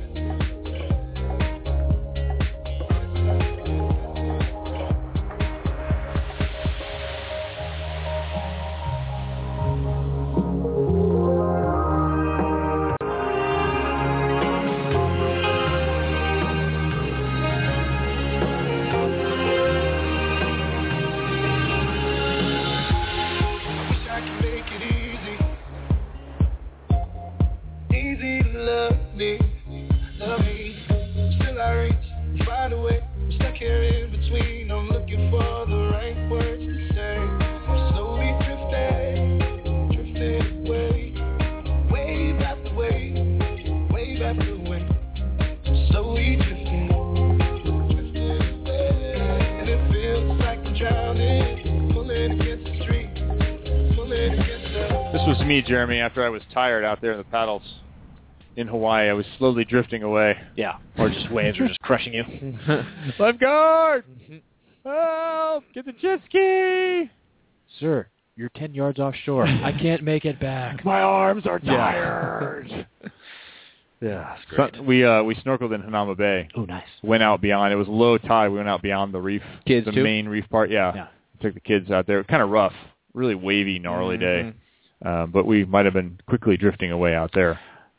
When you're doing things like that and you realize how little control you have over what the ocean wants to do to you, Oh yeah, makes me feel small. yeah. I remember doing that in college. It was one of the few things I'd done. And being out way far in Hanam, we went up one side and all the way across the outside. And I remember it was a calm day, and you could see 30, 40 feet in the water. Mm-hmm. I'm just looking around, going, "All right, I'm in the middle of the school. They're going to pick off the edges. I'm uh, Yeah, you're like, I'm uh, okay, You don't need to be the fastest. You just don't need to be the slowest. Right. Yeah. right." I've been watching uh because I was so busy I missed the first couple of days of Shark Week. Yeah. So I was like, okay, I'm just gonna wait till it's all done and then start watching them. So Okay. I started watching them. I have a healthy fear of sharks to begin with. Yeah. It's a respect, Kevin. I respect that. Respect. Yes. Um, never, ever, ever do I just want to be out in the middle of the ocean by myself, set adrift, because my imagination will kill me before anything else does. Like I will kill, uh, like I will just off myself somehow with my brain panicking me. Nothing will, ha- nothing will happen to me. I will just be thinking about the ten great whites just circling underneath me. I think it's pretty real though. The, the shipwrecks they've had go down. I maybe I'm thinking of movies and stuff. I got to look it up, but I, I My heart rate's going up just talking about. it. yeah, it's you don't want to be eaten. No, I do not. No, fire and being eaten. There are a lot of ways you can Oh, go. Those are those are like the last two. Ugh, it's freaking me out just talking about. I it. don't want to be eaten. No. by some large animal. And They keep talking about all the uh, juvenile great whites right off Manhattan Beach Pier. Yeah, well, if you I put think them on they're a, on a seeing line- them. Yeah, well, I think they're seeing them a lot more too because the water's fairly clear right now. Is it? Yeah, it's pretty I was clear in out yesterday. It there. was pretty murky, but I was down south. The other, San Clemente. uh, I think it was Manhattan Beach weekend right beforehand. the TV showed like an aerial view of it, and they're like, "Oh, we're at the Manhattan Beach Pier," and like, I'm throwing my BS flag. I'm like, "There's no way that's Manhattan Beach. That water's too clear." uh, and then they pan away, and I, I was like, "Oh no, there is the pier." And you, there was you had to pick up your flag. yeah, I had to pick it up. Sorry, everybody. But like, there was a swimmer swimming, and there was a great white probably ten yards away, and he kind of like the great white's just swimming, and he kind of who knows if he noticed the swimmer. I'm sure he knew it was there. Kind of went towards it a little bit, and you could hear like the broadcaster or whoever was swimming was like, "Uh oh, uh oh," and then just kind of turned away and swam away. No big deal. This is on the volleyball match. No, this was like the day before the Manhattan Beach Open. Oh, okay. It was pretty gnarly. Wow. Panic. Well, I mean, they're out there. That's where they live They're not interested in us, for that one time. except for that one time. Well, if you get hooked and you're trying to get off the hook, like the fact that That they, wasn't a real shark attack. well, the fact that they call it a shark attack bothers me. If Yeah. it was an attack, you'd be missing parts of your body. You just had puncture wounds. You- There's a difference between puncture wounds and you missing half of your leg. It's the same reason why we talked to a friend of ours who lives in NorCal, right around San Francisco Bay Area, actually Danville area, Yeah, yesterday at 10 a.m. after the 3 a.m. earthquake yeah. that the news was in a panic about even at 6 p.m. and she didn't even mention it. Yeah. 87 people injured. Nobody's dead. I was talking. That's what I was talking to Nicole about. That I was like, 87 people. It's an earthquake. Four mobile homes burned down. That's Yeah. a normal day anyway. Yeah, we don't talk about the people getting killed in Chicago every day, but we'll have eight hours of CNN broadcast of an earthquake. A 6.0 that damaged a couple of historic buildings. Look, and uh, earthquake. It's a big deal. Don't I mean? It's the biggest one they've had since what was it, the '94 quake? yeah. 6.9. Yeah. So I get. I I, mean, I ruled that one out. yeah. I, I mean, I get it, Yeah. but Yeah, but yeah. to your point, there's a lot of other Uh, more yeah. important things, more impactful things happening. But earthquakes equal ratings. True that. So, Boom. Anyways, whatever, whatever. I, I don't want to go, go down that road because Yeah, it just yeah. bothers me the the amount of attention paid to something that is a pretty minor event, really. Let's get to back to some volleyball. Yeah. To a big event, the the chair walking, Walking with Jer. walking with Jer. You went down to Anaheim, and as you said, you spent six hours hanging I was around. there a long I'm time. sure you had lunch at least. Did somebody take you to the White House? I don't know what the White House is. Ah. We went to Subway. USA men's volleyball team, you have failed Jeremy. No. Here's so. Here's what happened. So obviously. Tim Palau, you have you Yes. need to take Jeremy to the White House next time. Yes, we had um, Casey Simple Patterson was on the uh, show a couple years ago and talked about how he had gained 95 pounds in the off season. That's Of just pure muscle, just pure muscle of 95 pounds. He's looking like Arnold in Pumping Iron. So that was our first recollection or mention of Tim, the strength and conditioning coach that I remember. And uh, since then, you know, talked to some Clay other players. Stanley, Yeah, yeah. he's talked a lot about him. Yep, met Clay. His hand engulfed my entire arm.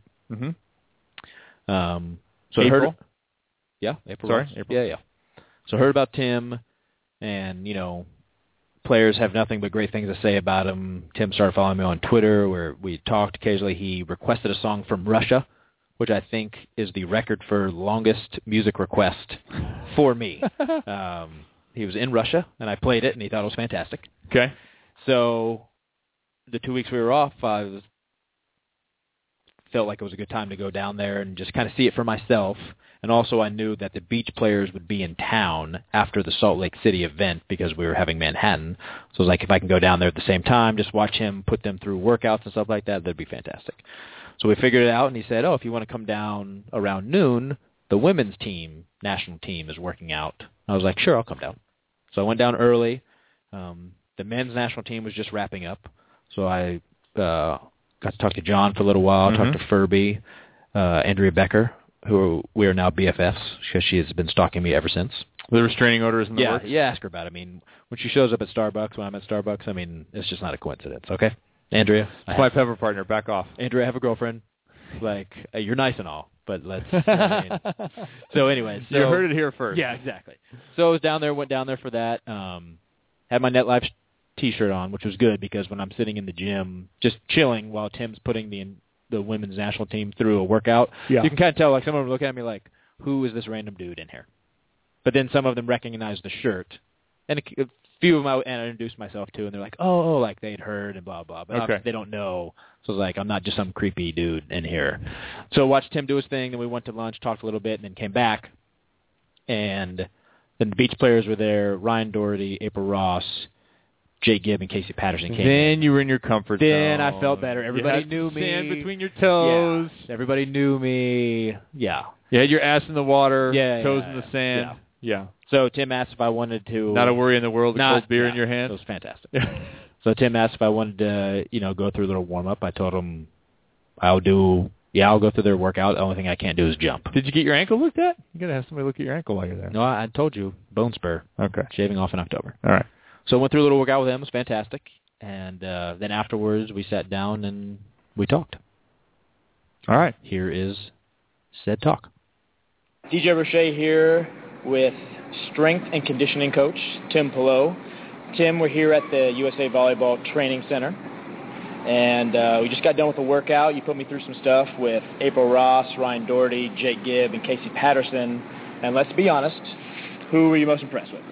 Well, I'm impressed that you showed up today. I think uh, that think that says a lot. I didn't uh, I didn't realize you were coming, and, and let alone impressed with the gun show that I have in front of me right now. You came up and you got a sleeveless T-shirt on. and It's quite impressive. Well, you guys gave me the sleeveless shirt, so I felt like I had to let the pythons out.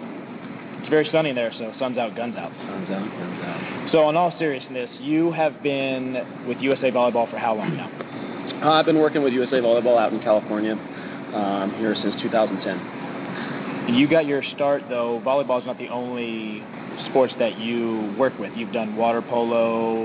You said Greco wrestling. What else have you done? Yeah, I've got a pretty diverse background. I actually started in strength conditioning in 2000 uh, as a college strength coach, uh, working with sports like tennis and golf and uh, basketball, women's basketball, volleyball, um, and then had uh, had some opportunities to to join the Olympic uh, community, Olympic movement back in 2003. So um, I had the opportunity to work in the winter sports division, I guess you will. So aerial ski, luge, bobsled, uh, Nordic ski, Nordic combined, downhill ski. So just a just a variety of different sports.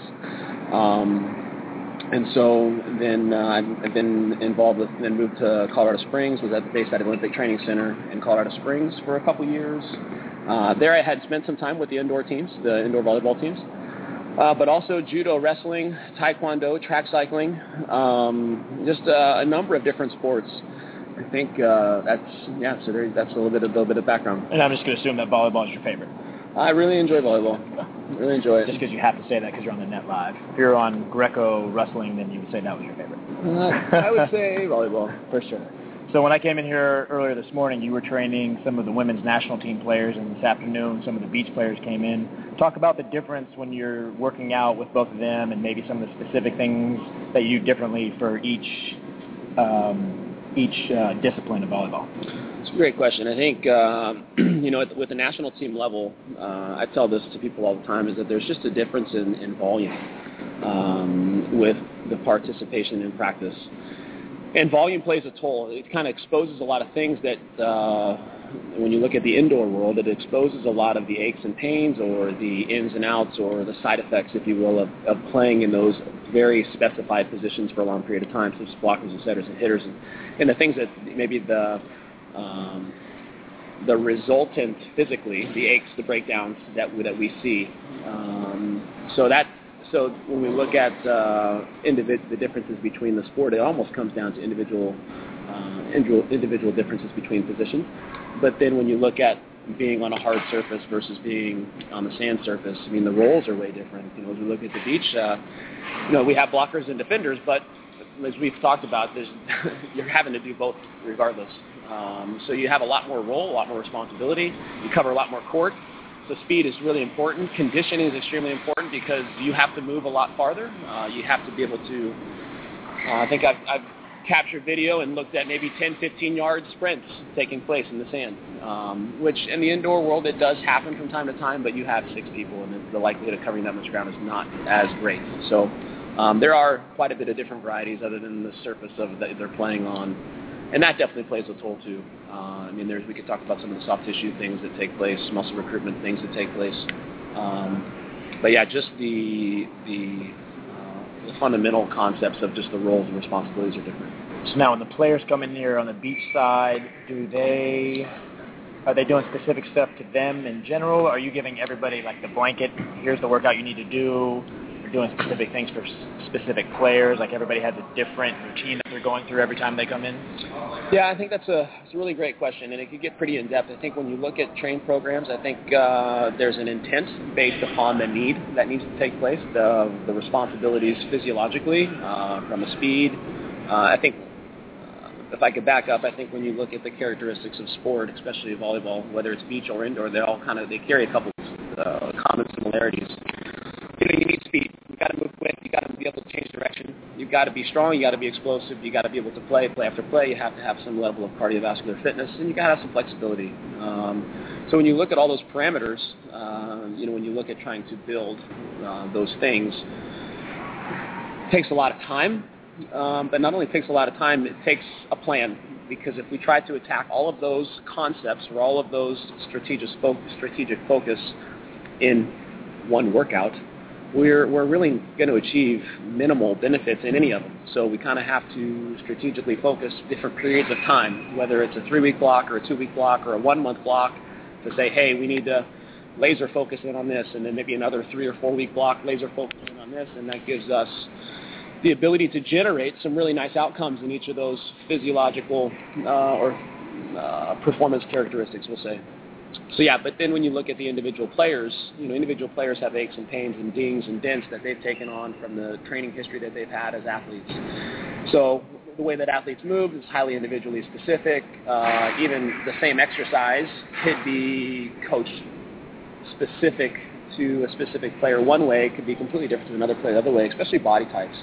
We have a seven foot something guy versus a five foot one guy, I mean, or a girl. It doesn't matter. Just the way that their bodies are, the geometry, the femur length, the dorsal length are all, all a little bit different length, arm lengths. Um, so it all becomes highly individual at some point. But we start with a strategic intention of trying to say, hey, we need to do this for speed, we need this for power, but then it, based upon the person, becomes pretty individualized. And are you doing differences between guys and girls, or because they're both playing the same sport, they're generally doing the same type of stuff, depending on what their goals are? That's a great question. I think uh, when you look at muscle, when you look at the nervous system, when you look at connective tissue, some very similar things. There's a few things that we need to take in consideration for females, just the way that the body types are that we that we that we work with, but it's not significantly different. Um, so when you look at speed and power and strength and flexibility, I mean a lot of those things are are all pretty common. Uh, individually, whether somebody has a- a wider hip than somebody else, has a, a valgus angle that's a little bit, you know, uh, you know, just uh, the way that they move, I would Yeah. say. Sometimes athletes just move different. So it just really becomes like a daily assessment, you know, within warm-up, within movement, exercise technique. And then there it becomes just highly, you know, we just kind of sniff out the trail to find out what we need to do. Gotcha. Now, I saw inside the gym area there was something called the whiteboard. And there were all kinds of sayings and stuff around the wall written from, you know, I saw one from Mia Hamm, there's a Chinese proverb, but then you have the whiteboard. Explain to people what the whiteboard is. The whiteboard is, we don't know what the whiteboard is. The whiteboard is a melting pot of, of daily thought. Um, the whiteboard could be used to put up uh, workouts for the coaches staff. The whiteboard could be used for uh, modifying uh, an athlete's program that day. Uh, but today the whiteboard was used for some inspirational thought process. I think uh, today the whiteboard's content was the word was a made-up word, de-inspiration. And uh, de-inspiration is the exact opposite of inspiration. So what I wanted to learn today was what athletes thought their one concept of what, what would de-inspire them. And so that was kind of the list of the whiteboard today. So was that more for you today then, or for them as well? Well, I think it's it's interesting. I, I, I'm a, I'm a I try to be a constant learner of, of science, a constant learner of the athletes that I work with, and I think when you learn things about what turns on athletes, what turns off athletes, uh, and I think for teammates as well, as, as athletes are running around and learning what their teammates think turns them on and turns them off, I think is pretty powerful. Gotcha. So I think overall for me, for athletes, for the environment, I think it's just it's always good uh, fill your mind with good things. And I think when you learn what people realize being something that might de-inspire them, uh, I think that we can actually inspire people for sure.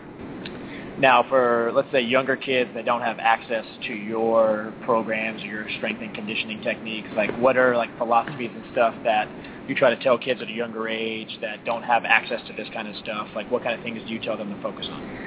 No, the biggest thing uh, is quality over quantity. You know, I think when we look at a strength and conditioning plan, uh, immediately the word strength is somehow quickly associated with load and heavy and resistance. And I think in, in, in our world is uh, resistance is uh, resistance training. I think it's about tension, and we we need to put tension on the body uh, in order to strengthen it. But I think the other thing is that if the movement quality is not sound or it's not stable, then applying tension could actually cause maybe more harm than good. And so I think the biggest thing is, is if- for, for younger athletes to find people that are out there that are either that had a, have experience that are certified with not just certified but certified through accrediting bodies. There's a variety of different organizations out there that have a stricter level of thought process or knowledge base. But just trying not to wing it, I think, is important as well. And, and I think the other thing is is that uh, the big, well, some of the things that people aren't aware of is, you know, I'm, I'm a big advocate of you don't know what you don't know. Uh, and so I think understanding that strength training isn't just strength training. Yeah. You know, I think we, you know, I think we associate that, hey, it's always three by 10 or three sets of 10, or hey, if I'm in the weight room, I'm going to gain weight. And I think when we look at strength and conditioning or looking at training plans, we can have a, we can do a lot of things with weights. Um, I could use weight training as a way of warming up an athlete for practice. And, and when I do that, the, the, re- the exercises that are used, the numbers of sets and reps that are used, the types of resistances that are used will be very, str- very purposeful for that purpose. Well, Tim, thank you very much for having me. The players have all had nothing but great things to say about you, so I wanted to come down here and talk to you and let, uh, let our li- listeners know who's keeping our beach athletes in great shape. I mean, thanks a lot. Um, It's been a real, Thanks. been a real pleasure. Thanks very much. So J. Rowe, all the athletes have had good things to say about Tim Yep. and his work. Have they had any good things to say about your sleeveless? Yes, everybody was impressed with my sleeveless. Well, first of all, the I went- athletes, or just Tim because he had to be interviewed and he had well, to say something? I was holding a gun to his head when I asked. him. so when I went down there, I got uh, oh, I can't remember his name. He's one of John's assistants, the German guy. Anton Villard. Yes. Come on, we've had him on the show. Yeah, so Anton and I went to the uh, storage room and they were giving me some free gear. Hmm. Um, should have told you to pick up a few pair of socks for me. because of my size, Ah, one of, there was Alfie Refs was really unhappy you were taking his gear. this pro. I got one shirt and some socks.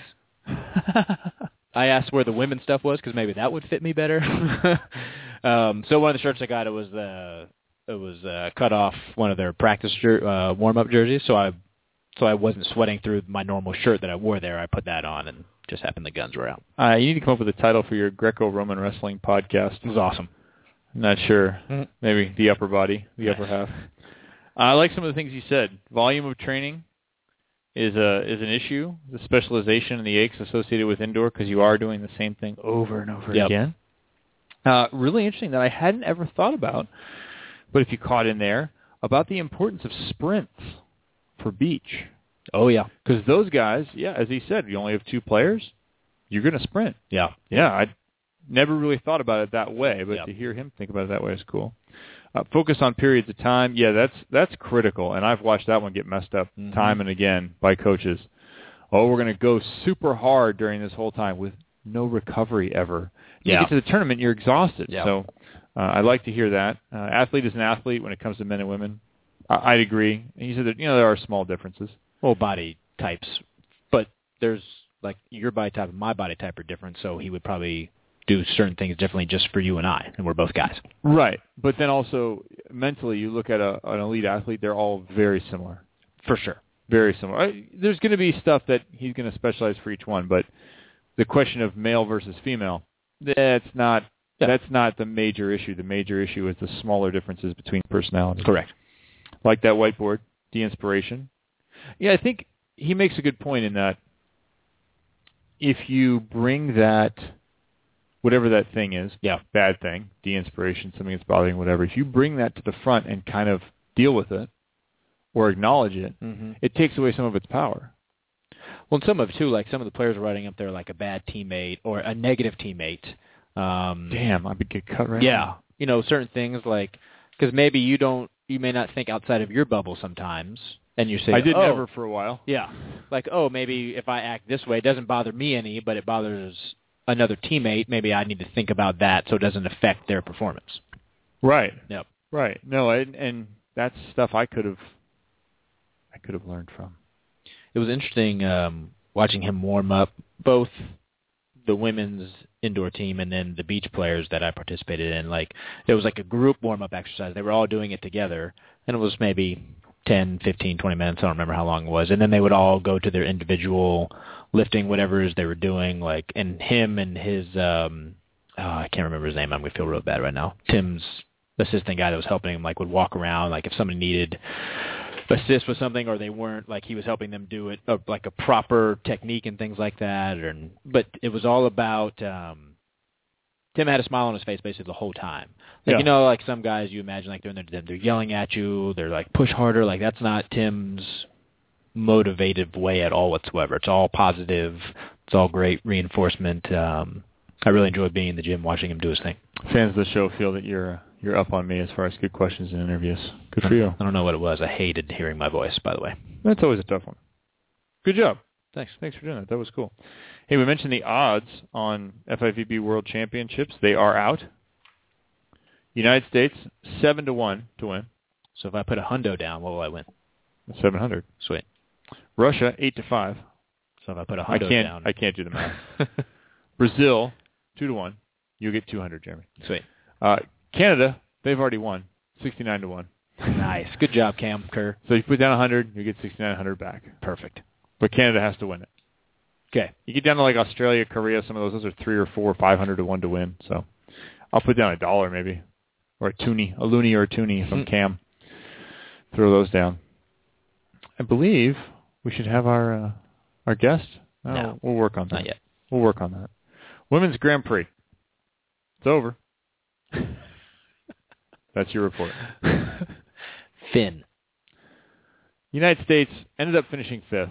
Last day, by virtue of their victory, they leapfrogged from eighth to fifth, but they needed to go to fourth if they wanted to make it into the final round. Hmm. Did not make the final round. So for the second year in a row, and following three straight years of winning the tournament, the United States women did not make the final round of Grand Prix. Does that say anything to you?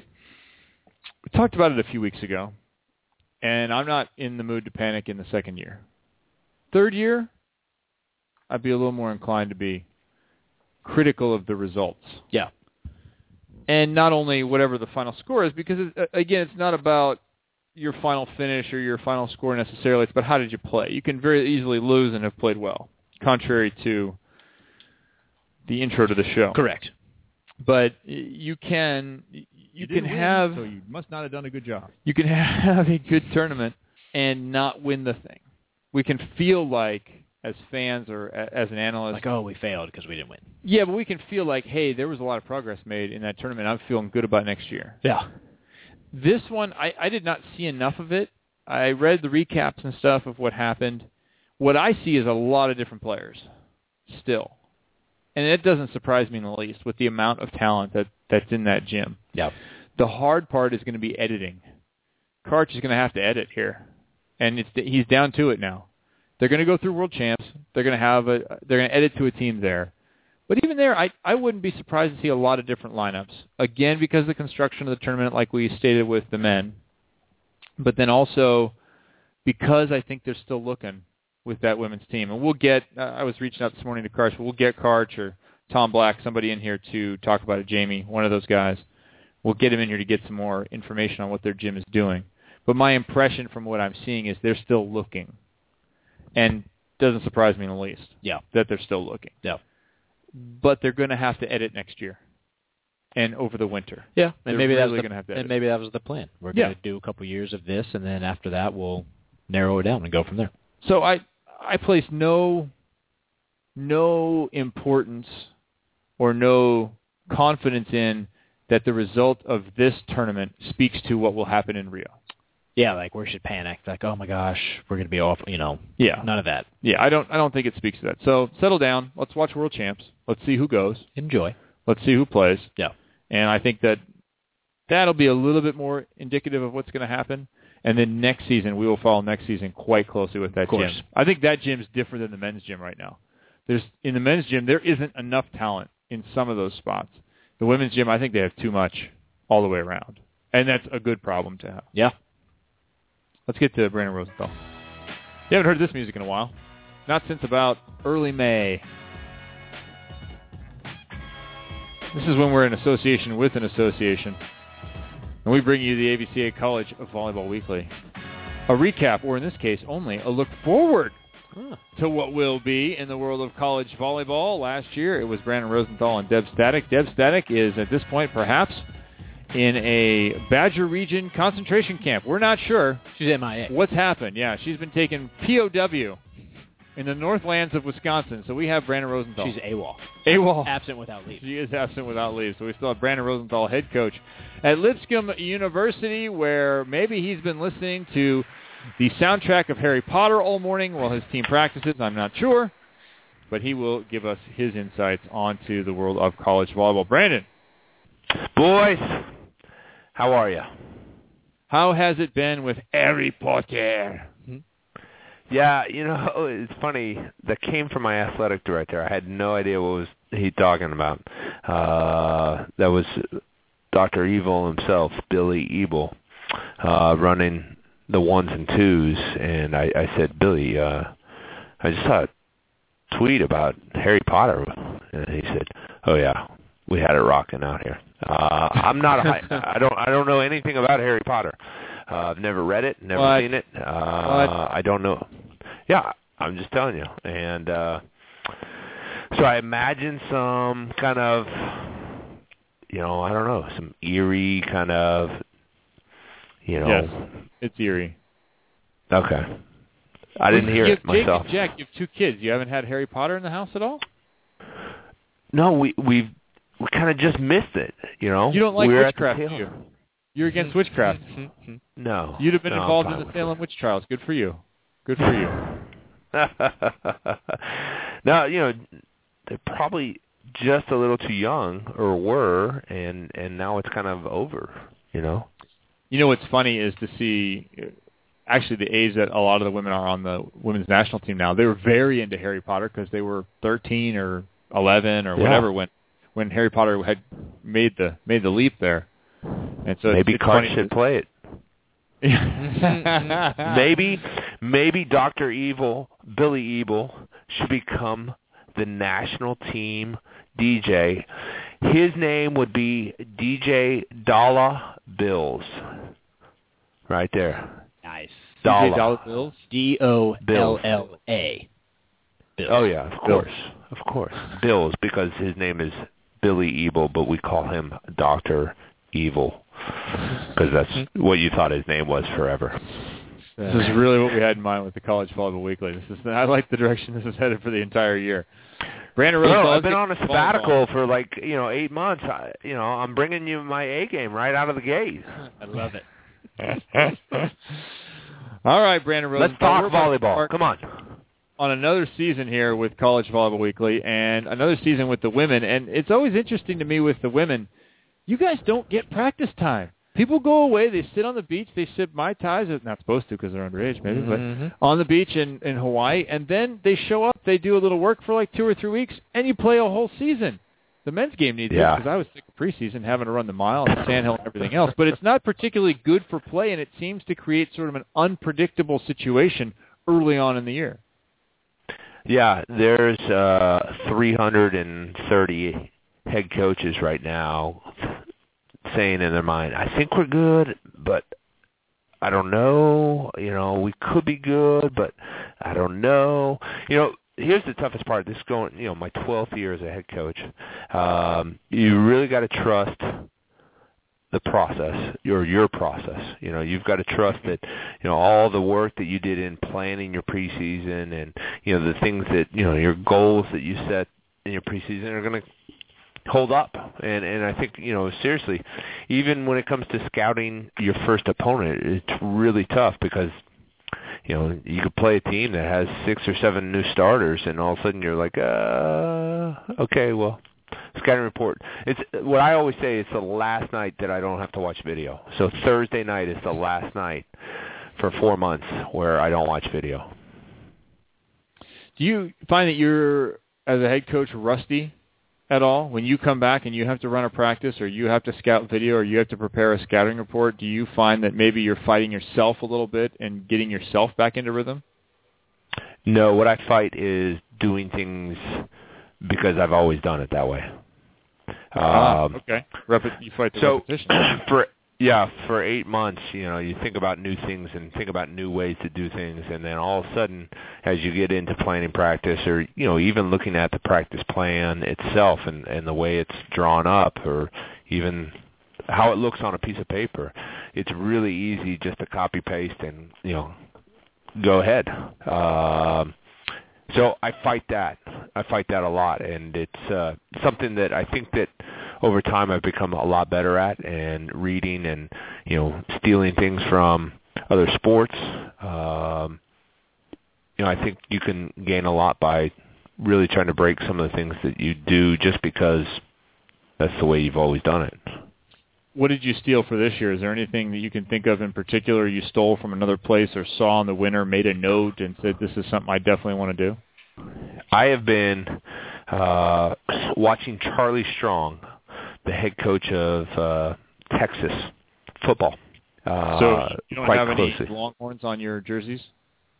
No, we don't have any Longhorns on our jerseys, but uh Charlie Strong is a is a guy that I got to meet just because his daughters play volleyball and well, we were always at the same tournaments and uh he- uh he was nice enough to talk to me just about football and uh over the years created a little bit of a friendship with him and I saw him recently uh you know after he got the job and talked with him uh for about 20 30 minutes which was awesome and then uh since then there's been a lot of articles in Sports Illustrated, E ESPN, you know, and and the list goes on and on because of where he's at now and and just reading his the, his approach is is awesome. You know, here he is uh trying to rebuild something that was you know one of the best and uh they're far from it now and he understands that and the way he's going about it is awesome because you know he realizes that it's not about an individual it's about you know the team and and things like that. So I've been reading a lot of his things lately. All right, let's get around to some volleyball for this upcoming season. I think we know some of the power players, but is is there a team out there that maybe is going to surprise people with a little bit of resurgence this year? Maybe they've been good at times. You expected them to be good. They've been a little down, but you think they're going to come right back this year and contend?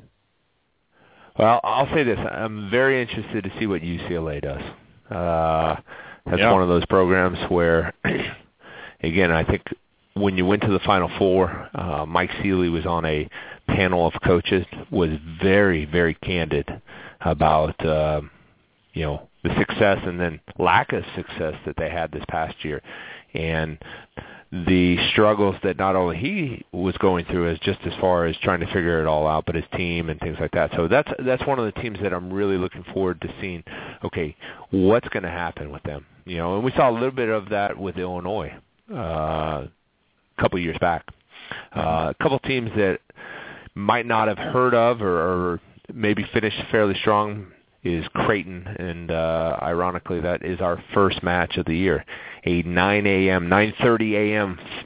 Uh, Central Standard Time on Friday. So we we're probably one of the very first matches of the year, returning uh, all of their starters, and uh, you know they're I think ranked 19th or something like that in the AVCA poll. So uh, that's a team, and then a, a team just outside of the top 25 uh, that everybody will need to keep an eye on is Xavier. Uh, Xavier is a, a team that I think uh, Mike Johnson is doing a fantastic job. That's going to, you know, surprise a lot of people. Yeah, they've got some great freshmen coming in.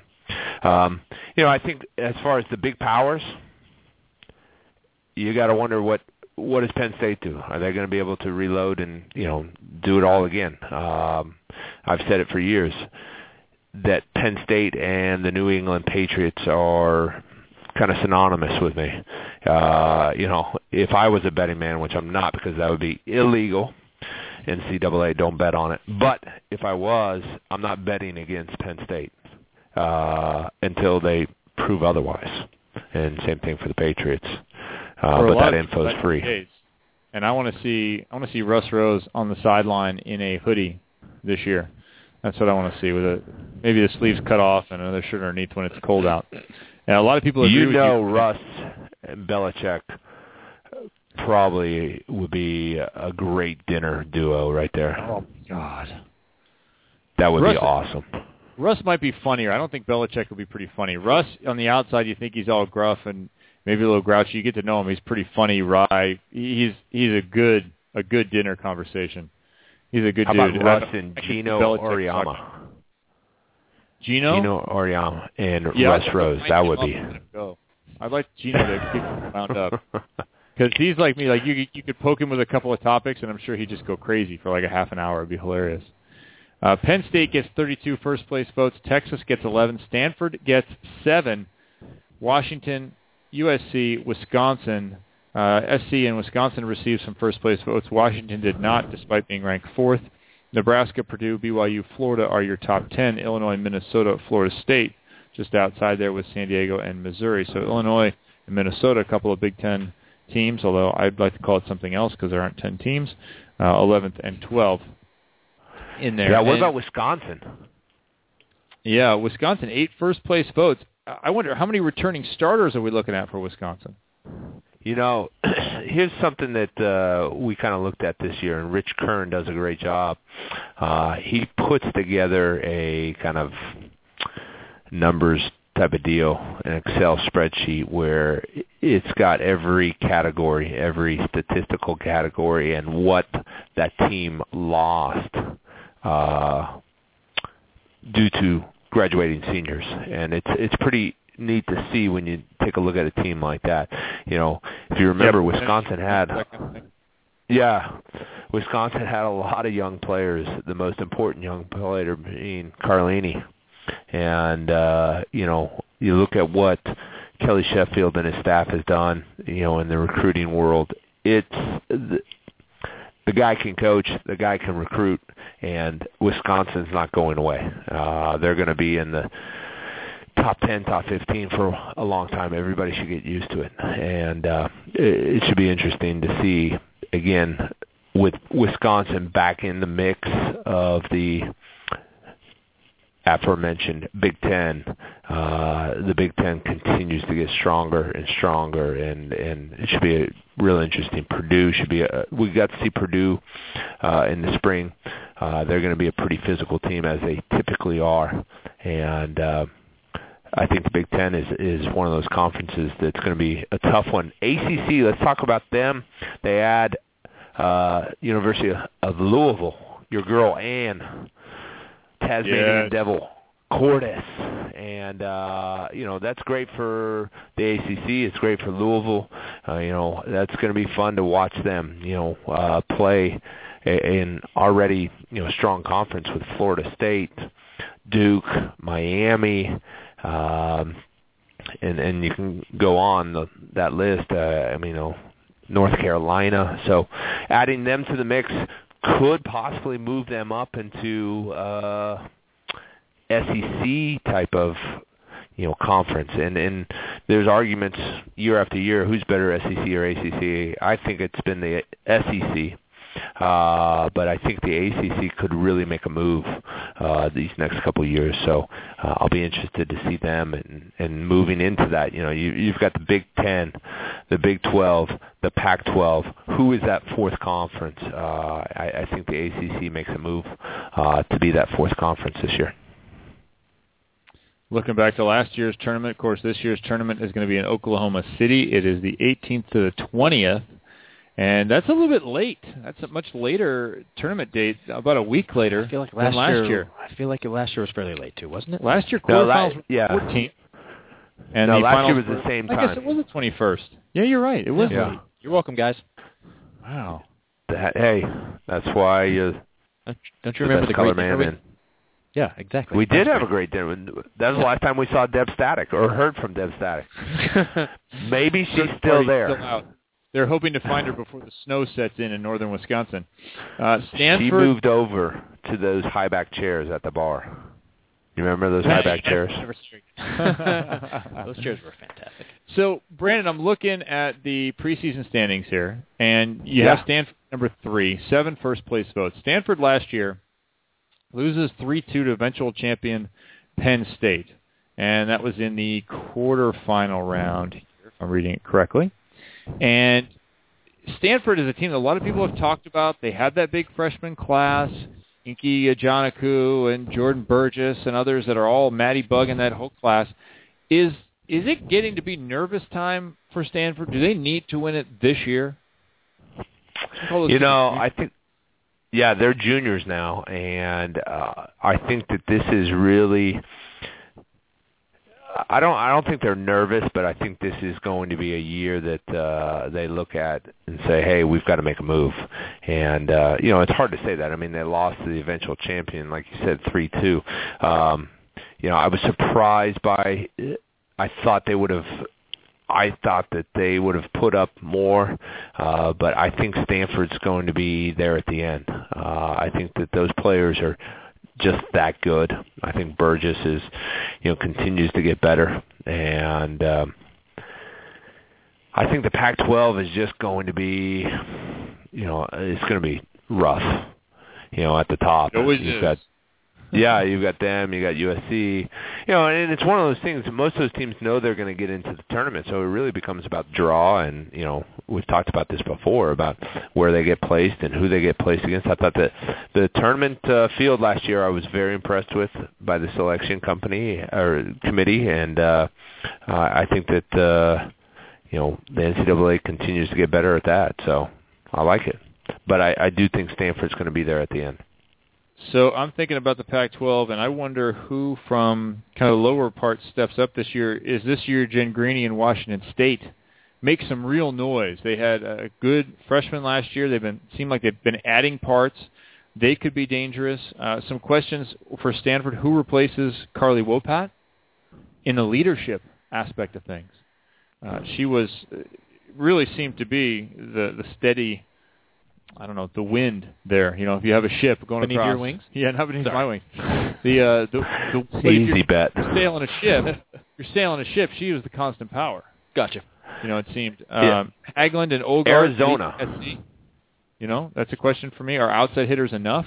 Yeah, Arizona. What about Arizona? Arizona's the team. Arizona. Everybody needs to watch Arizona. Uh, this it's a team. I think uh, Dave has done a great job. Uh, you know, Greg Whitus is is arguably and and people can talk whatever they want to say. He's arguably one of the best recruiters in the country, um, hands down. He knows what's going on, and I think him and Dave have got a great partnership going. And I think that they've quietly over the past couple of years continued to get better and better and better. Obviously, they're in a tough conference, but uh, that's a team that uh, I think is going to be make some noise. The other one is is in-state rival Arizona State. I think again Linda Hampton Keith and what she's done out on the road and and uh, Jason Watson and and the rest of their staff. Uh, that should be a lot of fun. You know, add them to the mix. The big question mark, like we said before, is UCLA. Where what happens to them? Colorado they finished strong. I'm not sure. Uh, that's the same. Cal, Cal's going to be in the mix. Oregon, Oregon's got uh, you know some new players, uh, but some very strong old players, and uh, you know I think that my guess would be SC, Arizona, Oregon, Cal. Wow, you're calling Arizona for second. I mean, Kingdon, no doubt, is very good. Maddie Kingdon outside. Excuse hitter, me, gonna be a senior. Stanford, Stanford, SC, Arizona, Cal. Okay. Even Oregon. third. Anina Snuka, uh, their freshman sensation from last year, will be a sophomore this year i- at Arizona. W- Is this the year that maybe Ashley Harris starts full time? She is six eight, and all of it. Saw her really affect the game when she came in as a blocking sub. ASU, yeah, I agree with that. Continue to be interesting with ASU. They made the tournament, I believe.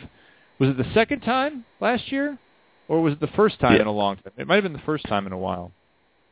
Uh, Well, and they made some noise too, so I, I think that's They a did. team again. Throughout the year, if you remember correctly, they had some upsets, uh, and they made some noise all year long. So I'll be interested to see uh, with them. they still had to get in right at the very end. Will they have a bit more of a steady position come the end of the season? UCLA, that rebound, as Brandon mentioned earlier, huge questions there. First time they'd missed the tournament in 20 some odd years, some crazy number. Uh, the Pac-12 is going to be something to keep your eye on, no doubt. The Big Ten, a power player. Uh, how about some some interesting coaches, Brandon, or interesting changes throughout the year? Can you think of anything that on the coaching side of thing or program wise that you think will be an interesting story and maybe maybe not as big of an effect this year, but perhaps coming? You know, I think uh Steve Aird at Maryland. Uh I think he's you know got some things you know he's never been a head coach. I think this is going to be you know fun for him. Uh I think Dennis at Virginia continues to uh get better. He's been gone for from Penn State for a couple years now, but uh again, out of that Penn State system, it's hard to you know think that those guys didn't learn anything, and and you see that already with Virginia, and and again another ACC team. Um, you know, there's there's some assistants that have moved up in the ranks. Uh, a guy named Matt Botsford, who's going to be at Florida Gulf Coast University in our uh, conference, that was at Colorado State. Interested to see what he does. Another person that moved from our conference um, that was at South Carolina, then Jacksonville is now the head coach at Georgia Tech, and Georgia Tech is kind of in a place where it's a, a rebuilding time. Uh, Shelley. I think will do a fantastic job there. So, you know, this is the time of year where you've got a lot of new people uh, that are in new places, and uh, it should be fun to see what happens. You know, it, it, sometimes it's one of those things. You know, I would imagine everybody looks at Wisconsin to see what Kelly Sheffield did, you know, in his first year, and and I think that that's obviously a lot harder to do than most people, you know, think it is. But uh, you know, who will be that team that makes that kind of big jump right out of the gate and um it'll be fun to watch early on. I think the parity over the past couple of years has definitely been at its best and I think it's only going to get more uh just teams are becoming more and more comparable and you don't have as big of a disparity between you know let's say outside the top 10 uh maybe yeah top 10 I think 15 to 30, uh, our teams get really similar, and then 30 to 50 as well. So uh, it should be a lot of fun to see what happens here this first week. I know a lot of scoreboard checking and uh, you know really sizing up to see where people are, and and uh, you know. It seems like this year was also the year where you know some big name teams and teams around the country had some big seniors. Uh, I think of Kentucky with Whitney Billings, who's done everything uh, at Kentucky for the past couple of years. You know, she's moving on. Krecklow and uh, the right side of Missouri. I'm drawing a blank here. You know, they move on. Uh, what will they be like? So it's uh, you know obviously graduation and is, is a natural thing, but it just seems like last year there were a lot of big name seniors, you know, out there. So I'm interested to see kind of what happens with some of those teams. Speaking of coaches on the move, don't leave out Salima Davidson Rockwell or Salima Rockwell. For those that don't know, uh, Salima moving from Texas back to Penn State and maybe head coach in waiting for the impending demise of Russ Rose and the Evil Empire. Yeah, that's that's an interesting you know because not only did uh, Salima come back, but Stevie uh, Stevie Musi from uh, Virginia moved on there. So uh, a whole new staff there, uh, kind of obviously Salima had been there before, but uh, you know, again, I'll say this until the blue sweater retires: do not bet against them. I love that blue sweater, by the way. Do not bet against the blue sweater. Sage Seriously. advice. Give me some. Uh, give me I some wish- matchups coming up. You know, I'll be honest with you. I don't have anything right out of the gate. I, I've been, I don't have any matches that I haven't been checking schedules, so I apologize for that. Been working on your own schedule. Yeah. Well, Working I up mean, with we your own have team been again. getting ready. Yeah, we Yeah. have been getting ready. How about this one? I'm interested in the Creighton Lipscomb match, and then later that day, uh, Lipscomb, Kansas. How about that? 23 and 22 in the same day. well, wow. now's a chance to make your make your Yeah. way there, buddy. Churn Hey, the butter. Mm-hmm. we are the crazy ones, all right, and we're proud of it. I say if you play Harry Potter, you might confuse bamboozle. Someone yells Patronus during the middle of the show. That might be that might be good. Right in the middle of the game. I have no idea have what you're someone talking scream about. out Patronus. Somewhere Patronus? somebody's laughing. Patronus. Not Patron. No, Patronus. Not Patronus. If you- All right, if I'll- you see a shadowy unicorn run across the court, you know someone has yelled it. are watch we the like movie. back to our college days and st- are we talking about Magic the Gathering, and tap tap, No. and things like No. that?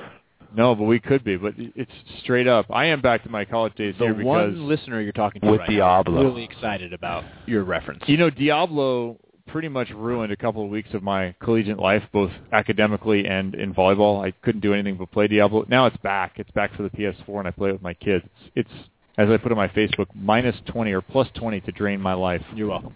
You know, so yeah, we're not quite back to that. You got to watch the Harry Potter films, man. You got to check them out. Get Jake and Jack together, and and watch you some Harry Potter. You know, get some some frogs and All right, so Wong. next Monday I'll give you a movie review on Harry Potter. Okay, sounds good.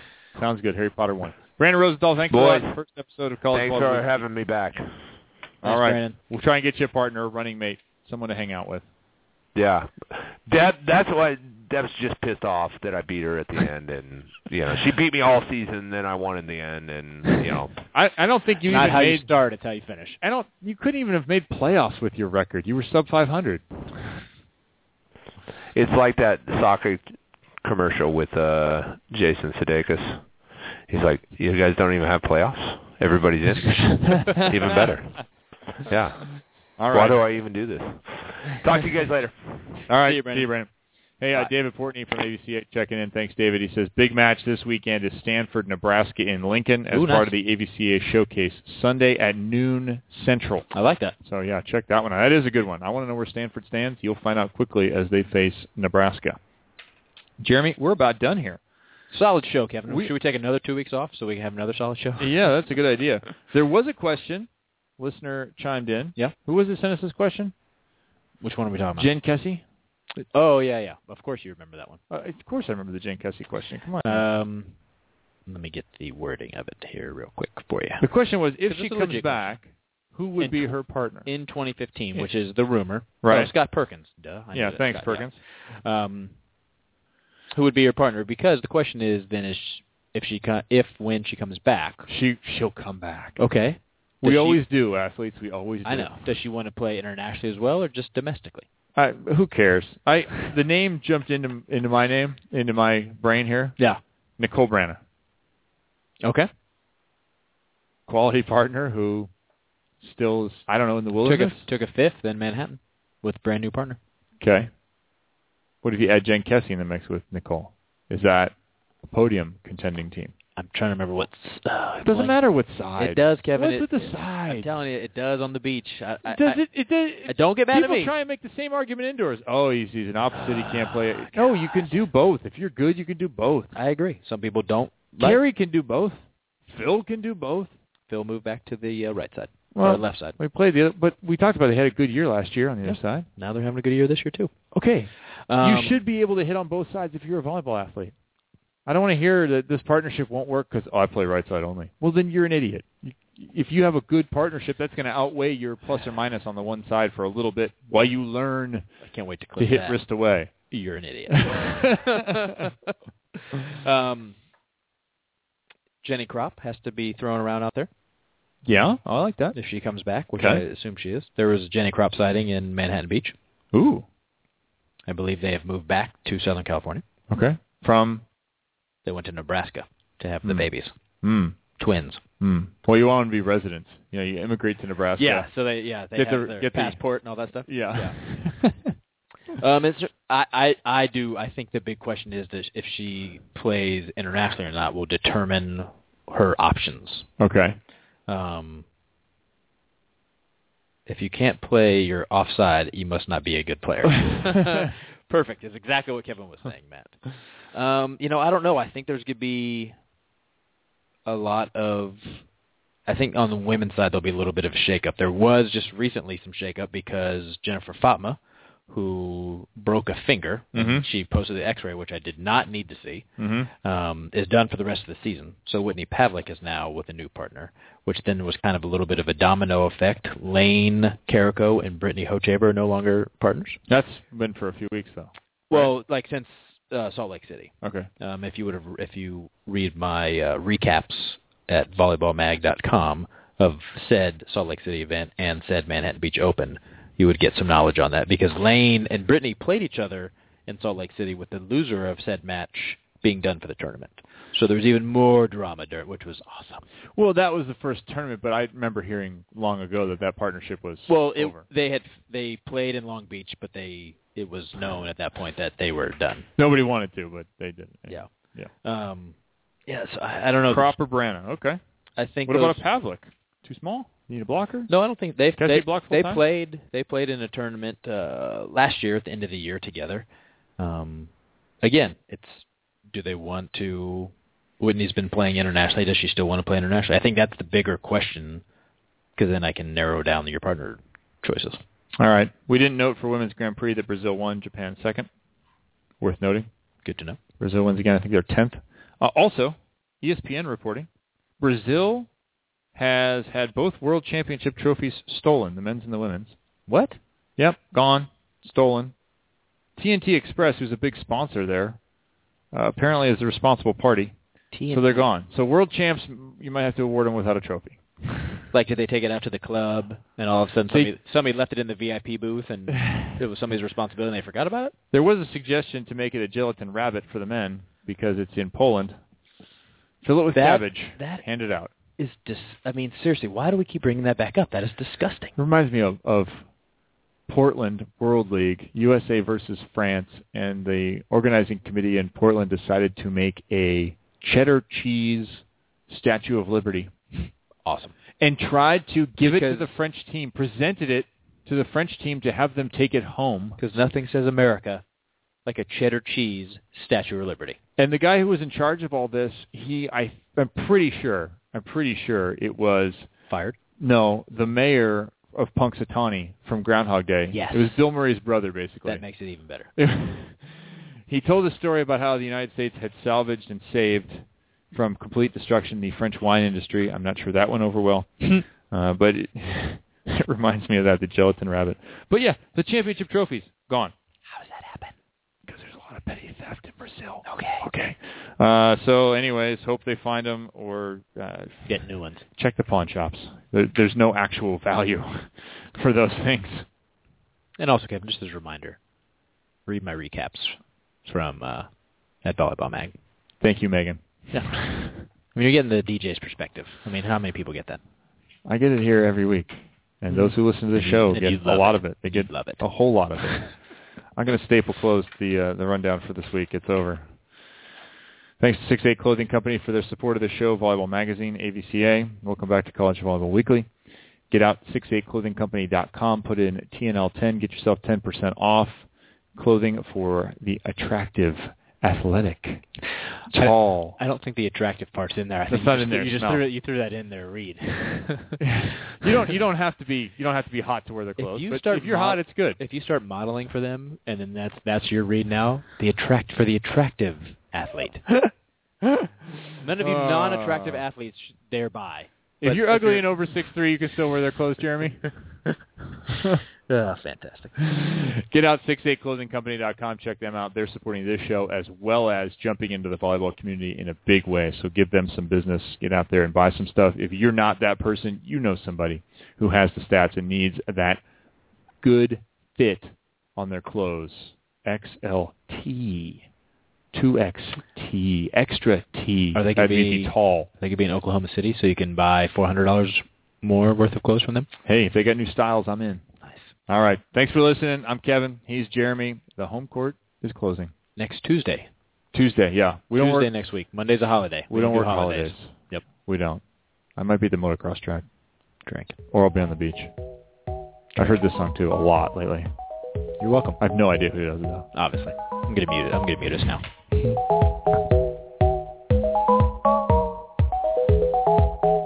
We're a thousand miles from comfort. We have traveled land and sea.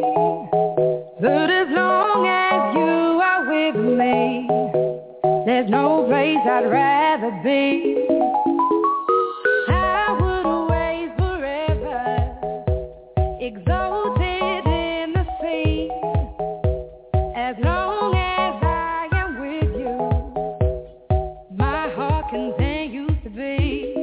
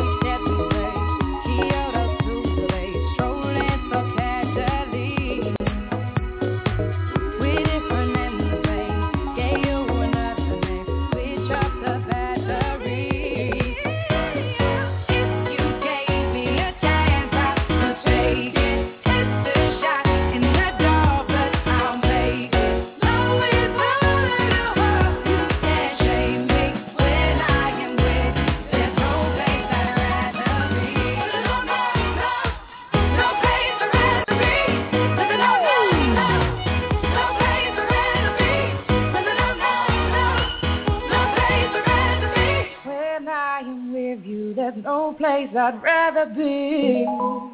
Yeah.